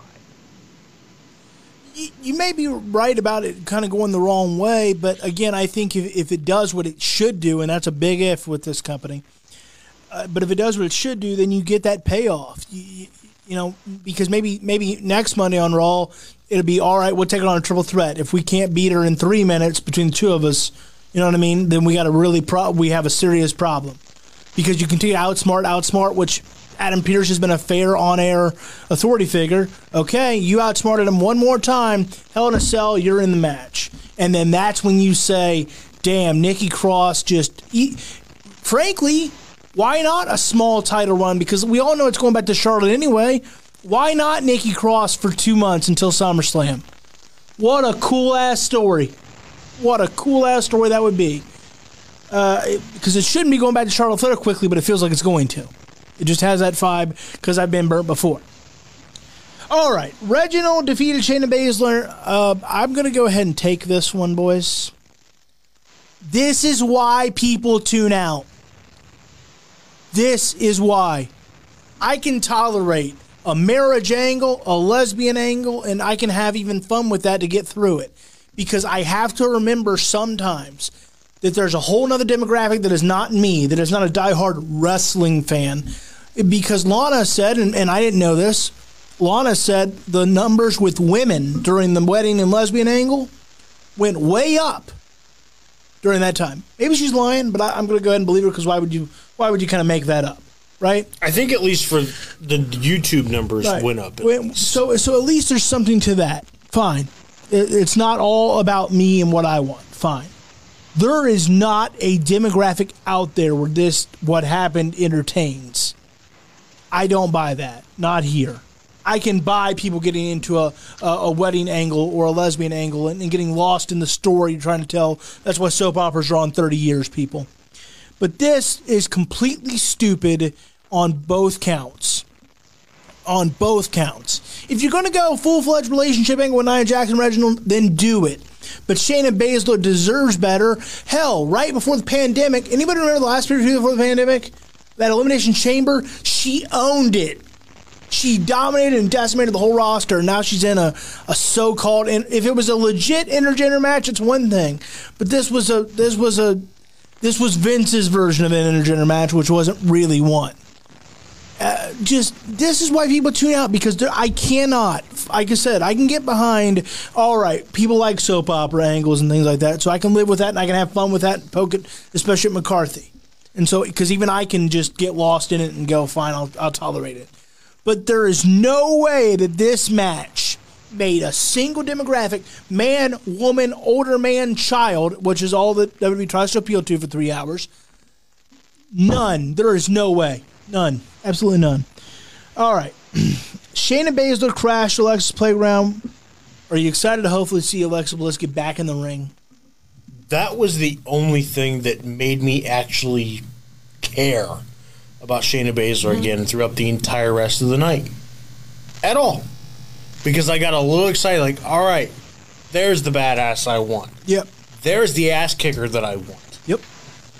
And then they had the stare down. I was like, all right, I can get behind this. I can get into this. Yep. That's oh, Uh, yeah, that's it. Because other than that, they've completely mucked it up. This woman's a two-time NXT Women's Champion. Was was a legit star. And by the way, she like Ronda Rousey is a legit fighter, a legit fighter that can tell a story. And instead, they have her out there, Reginald. The only thing that this could possibly do, and I don't know why we had to go this route to do it, is if you get Alexa Bliss back in the ring for a legit feud with Lily and all that, I can tolerate it. But the problem with Alexa Bliss is going to be if it's anything like the Randy Orton match or her last few matches, it's going to be too hokey to show what Shayna can do. It's complete because again, you know, I I know that I mention Undertaker far too often on this show. But it sure worked, even though it was super hokey. You want to know why? Because when it got in the ring, it was it was put up time. It wasn't let's trans, you know, teleport and move all over, and it was when it came down to trade soup bones, he could do it. And so that's what helped establish that. Oh yeah, he's the dead man, and he can do all these things. But if you get him in the ring, good luck beating him. Uh, I, just, Mister McCarthy, eh, do you? What do you think about the fact that Shayna Baszler's probably going to face Alexa Bliss? Because I already went off about the whole Reginald thing. It was so stupid. I mean, guess as long, if gets Alexa Bliss back in the ring, sweet. But like you said, I'm a little worried it's going to go way too hokey and not showcase what Shayna Baszler's good at. She's not good at hokey nonsense. She's good at kicking your ass. Yep. Let her kick your ass. Let her kick ass. She was the hottest thing going. This And is then- why I went on an entire soapbox for like three months of you know give the women a chance because it wasn't because they weren't you know being given an actual chance. It's because they were given stupid ass storylines like this. It's ridiculous. Like you pointed out, she is a legitimate fighter. Could literally kick all three of our asses Easy. together Yep. in one match. Yep. And I'm supposed to believe that this hokey BS is entertainment. It's not. I would rather watch her beat Reginald from pillar to post Fill in the pose, brother. every day of the week than watch this. Because I know she could do it. Yep. She could rip his arm out of socket. I fully believe it. But no, we're supposed to believe that he could beat her. Yep. Mm. Yep. Yep. I- It'd be a little I'd be asking for my release if I was her. It'd be a little different if at least she would have beat Reginald. But no, it goes down as Reginald wins. And number one, he hasn't shown himself to be anything other than a fairly respectable athlete with all the flips he was doing. I'll give him that. But as far as actually, can I wrestle? He's talented. If you put him in a ring, I would actually not be surprised if it's not a damn good match. Because he's actually pretty talented. But But, they keep sticking him with women as a side side joke. like if if they're going to go Nia Jax, Reginald, and Love Angle, fine, let's do it, and I can get, I'll, I'll live with that because you know I'll have some fun. But damn So it, they. but damn it, like then commit to it. Don't cheat. If if you're going to go that route, then make sure it's them and not him and Nia Jax. Don't muck up the rest of the roster with it. It it doesn't it doesn't work like that. AJ Styles and Omos, uh, they you know they ended up defeating know Elias Ryker because Elias abandoned Ryker. Apparently their DUN done. Uh, I don't know where you head now because I think they want to make Ryker a main star. there's no he can't be a main star. He can go after the United States title, can't he? Well, perhaps, but The United States veteran going after the United States title? it may, yes, it would make sense a year ago. Yeah, that's true. But we've we, uh, that horse has left the barn, cowboy. Thanks to his, and you're entitled to whatever view you want in this country. I'm not one of those. Whatever, that's fine. But thanks to his public comments, the shine's off the apple. Yeah, I can't disagree with that. The shine is off the apple. Can't disagree. and he's not nearly as talented and charismatic to like Matt Riddle to make you ignore essentially those heinous comments. Again, title to whatever you view you want in this country. I'm not here to tell someone how to think, but you do have to think when you represent a company. You know, he's he's not going to he's not punching a nine to five job. In which case, he's entitled to whatever view or lack thereof. Like you know what I mean. But when you work for the WWE and the point is to get over with all the audience, all of all colors, creeds, and beliefs. Doesn't work for me, brother. Uh, Mace and T-Bar. Why are they still Mace and T-Bar? I don't know. I, I'd almost rather them just call them straight up retribution and let it be that. Retribution without Ali. Cool. Yeah. It's like the NWO with Shawn Michaels. Um, Mr. McCarthy, why are Mace and T-Bar still Mace and T-Bar? I, I, Because that's Dio Maddin and know. Dom Dijakovic. I, and I think both of those are like marketable names. If they were mar- like Dijakovic was perfectly fine in NXT. Nobody had any issues. You know what So that yes, young man, they should revert back to their original names. That young man said his goal for 2020 was to wrestle The Undertaker as Dominic Dijakovic at the time. And that was somewhat plausible. Maybe, you never know.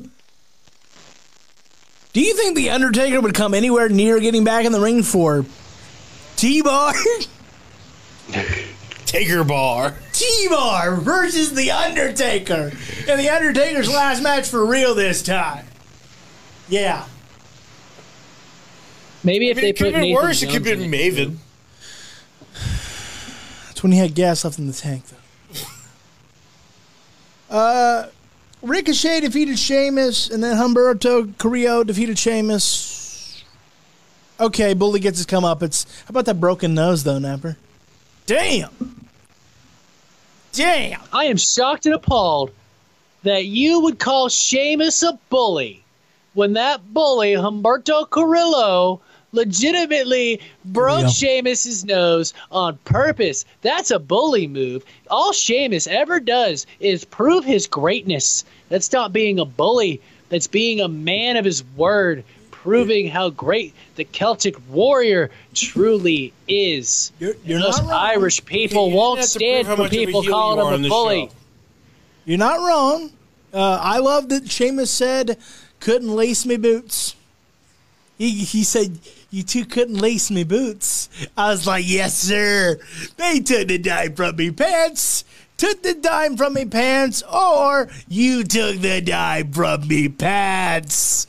Couldn't lace me boots. Uh, I, I am I'm thrilled with it, no doubt about it. Uh, look, the broken nose, Sheamus, Sheamus, another spinal stenosis is what he deals with, like Sting.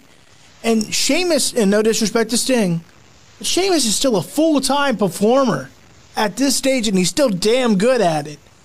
He is a great white, damn it.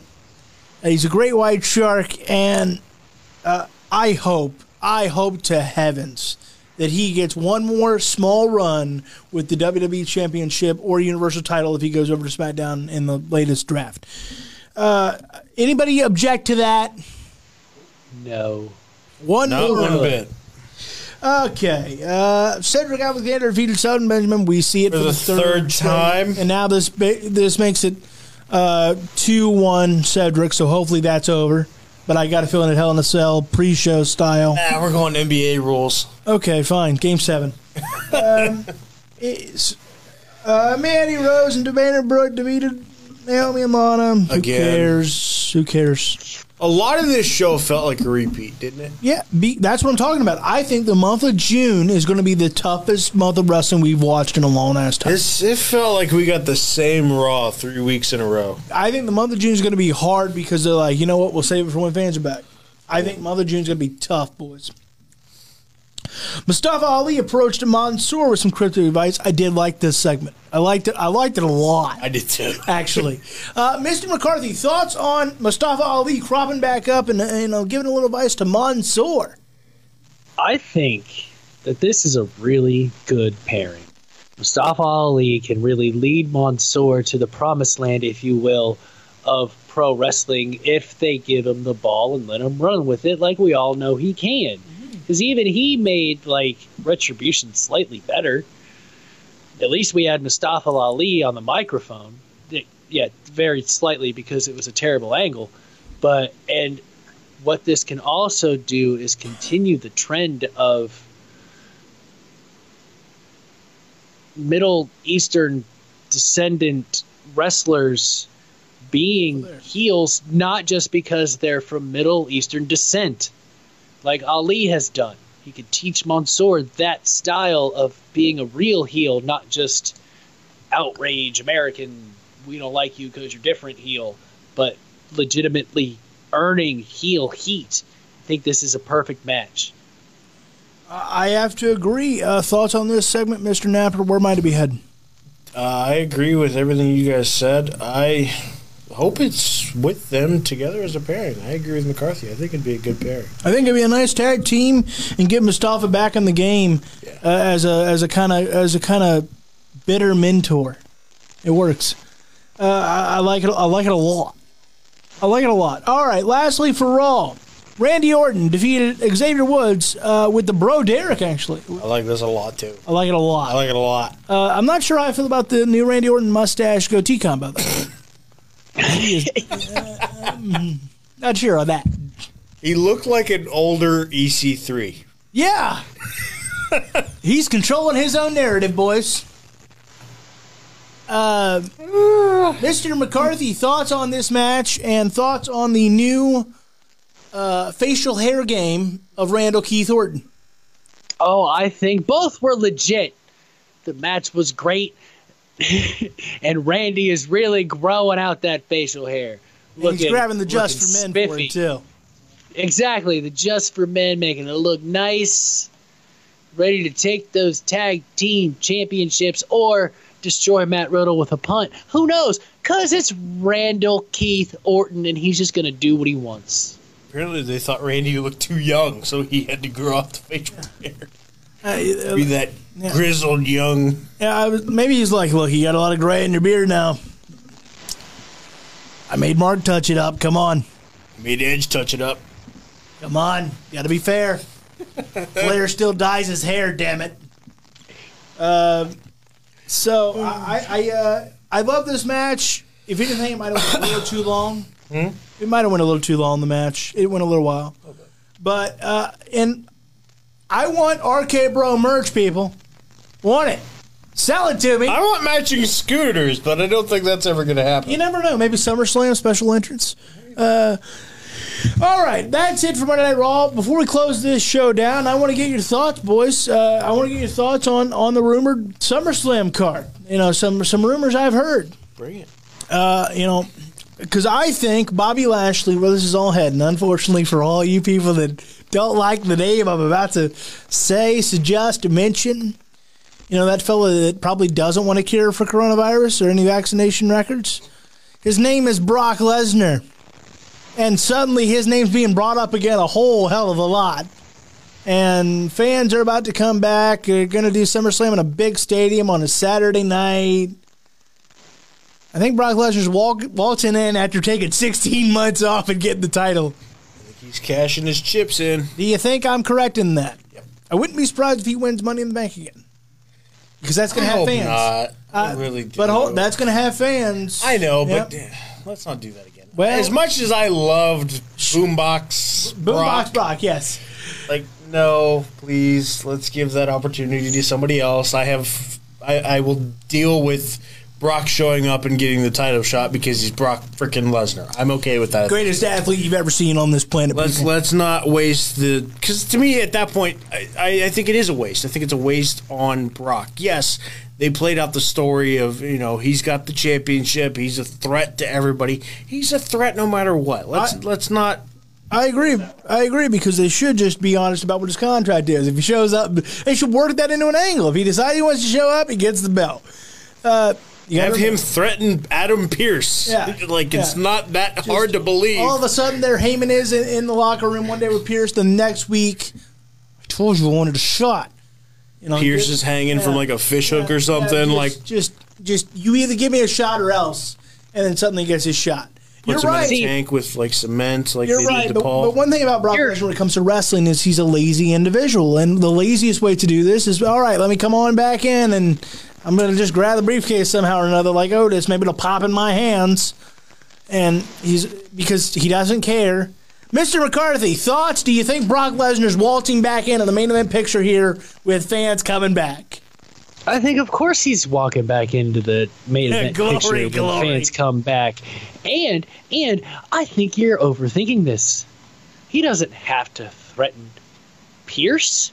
He doesn't have to bring up his contract. All he has to do is walk out on stage, and the champion that Bobby Lashley is because he has gone on record in kayfabe and non kayfabe that this is the match he came back for. Yep.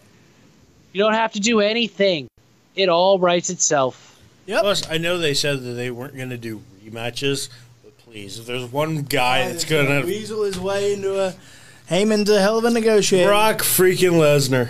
Yeah, Heyman could even go. I was writing the show when we did that, and I, you know, so I'm not writing it anymore. Rematch. Uh, you know, Hey, Bruce. yeah. Do I get another title Guess shot? what? I'm not writing it anymore. My stuff's out the window. Um, and You just see them in the back room with like one hand on Bruce's shoulder. because Brock Lesnar does what Brock Lesnar wants to do. Lastly, for SummerSlam, then we got to bring her home.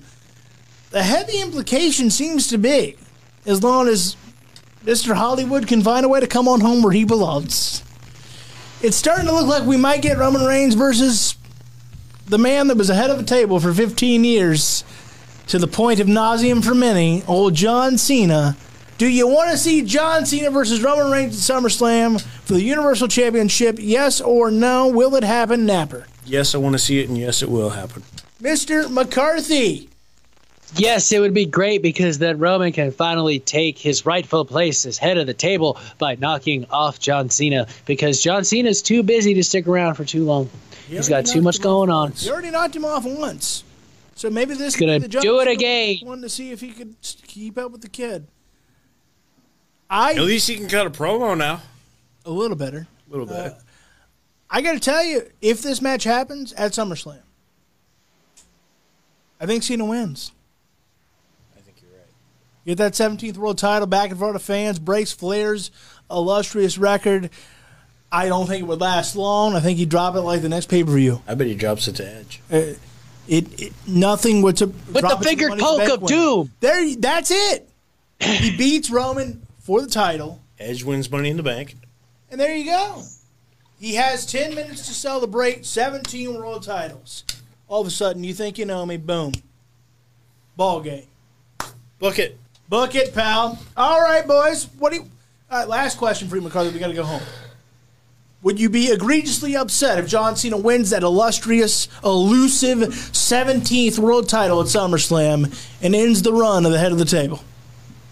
I mean, I don't think I'd find too much of an issue with it because, like you said, if it even does happen, then it would be a relatively short reign. And let's be honest, if anybody deserves to beat Ric Flair's record, it would probably be him. Mr. All Go, no quit. John freaking Cena, please give it to me. I don't want anyone to break that record, but if anyone's going to do it, and somebody's going to do it, it needs to be John Cena. Why? Why? Because imagine the heads explode. And he's way better than Roman Reigns and Kenny Omega. Just saying, the business. I think was that's better. egregious. It's facts. All right, boys and girls. Any final words, Napper, before we go home? I would love to see it happen. I think he deserves it. Every record is meant to be broken. This one, as much as I, I agree with you, I, I don't necessarily want to see it broken, but if anyone deserves it, it is John Cena. It's Mr. It's John Cena. I mean, he disappears naturally. Uh, Mr. McCarthy, any final words? 17 world titles for John Cena. How's it sound? There's a definite ring to it. I'll give you that much. We'll see. We shall see. With that, boys and girls, with that, Buckle Brigade, I'm Logan Morris. That's been Travis Napper. That's Mr. McCarthy. We'll see you right back here next Tuesday, 5 to 8 on Heel Turn Wrestling. And one more time for old time's sake, because I've been told I can't do this for much longer. If you need a custom made shirt or a custom made cap, don't forget to call Mojo Sports Gear at 614 864 6656. One more time, that's 614 864 6656. Or check them out at their website, mojosportsgear.com. We out of here, Loganites. Thanks, Mojo.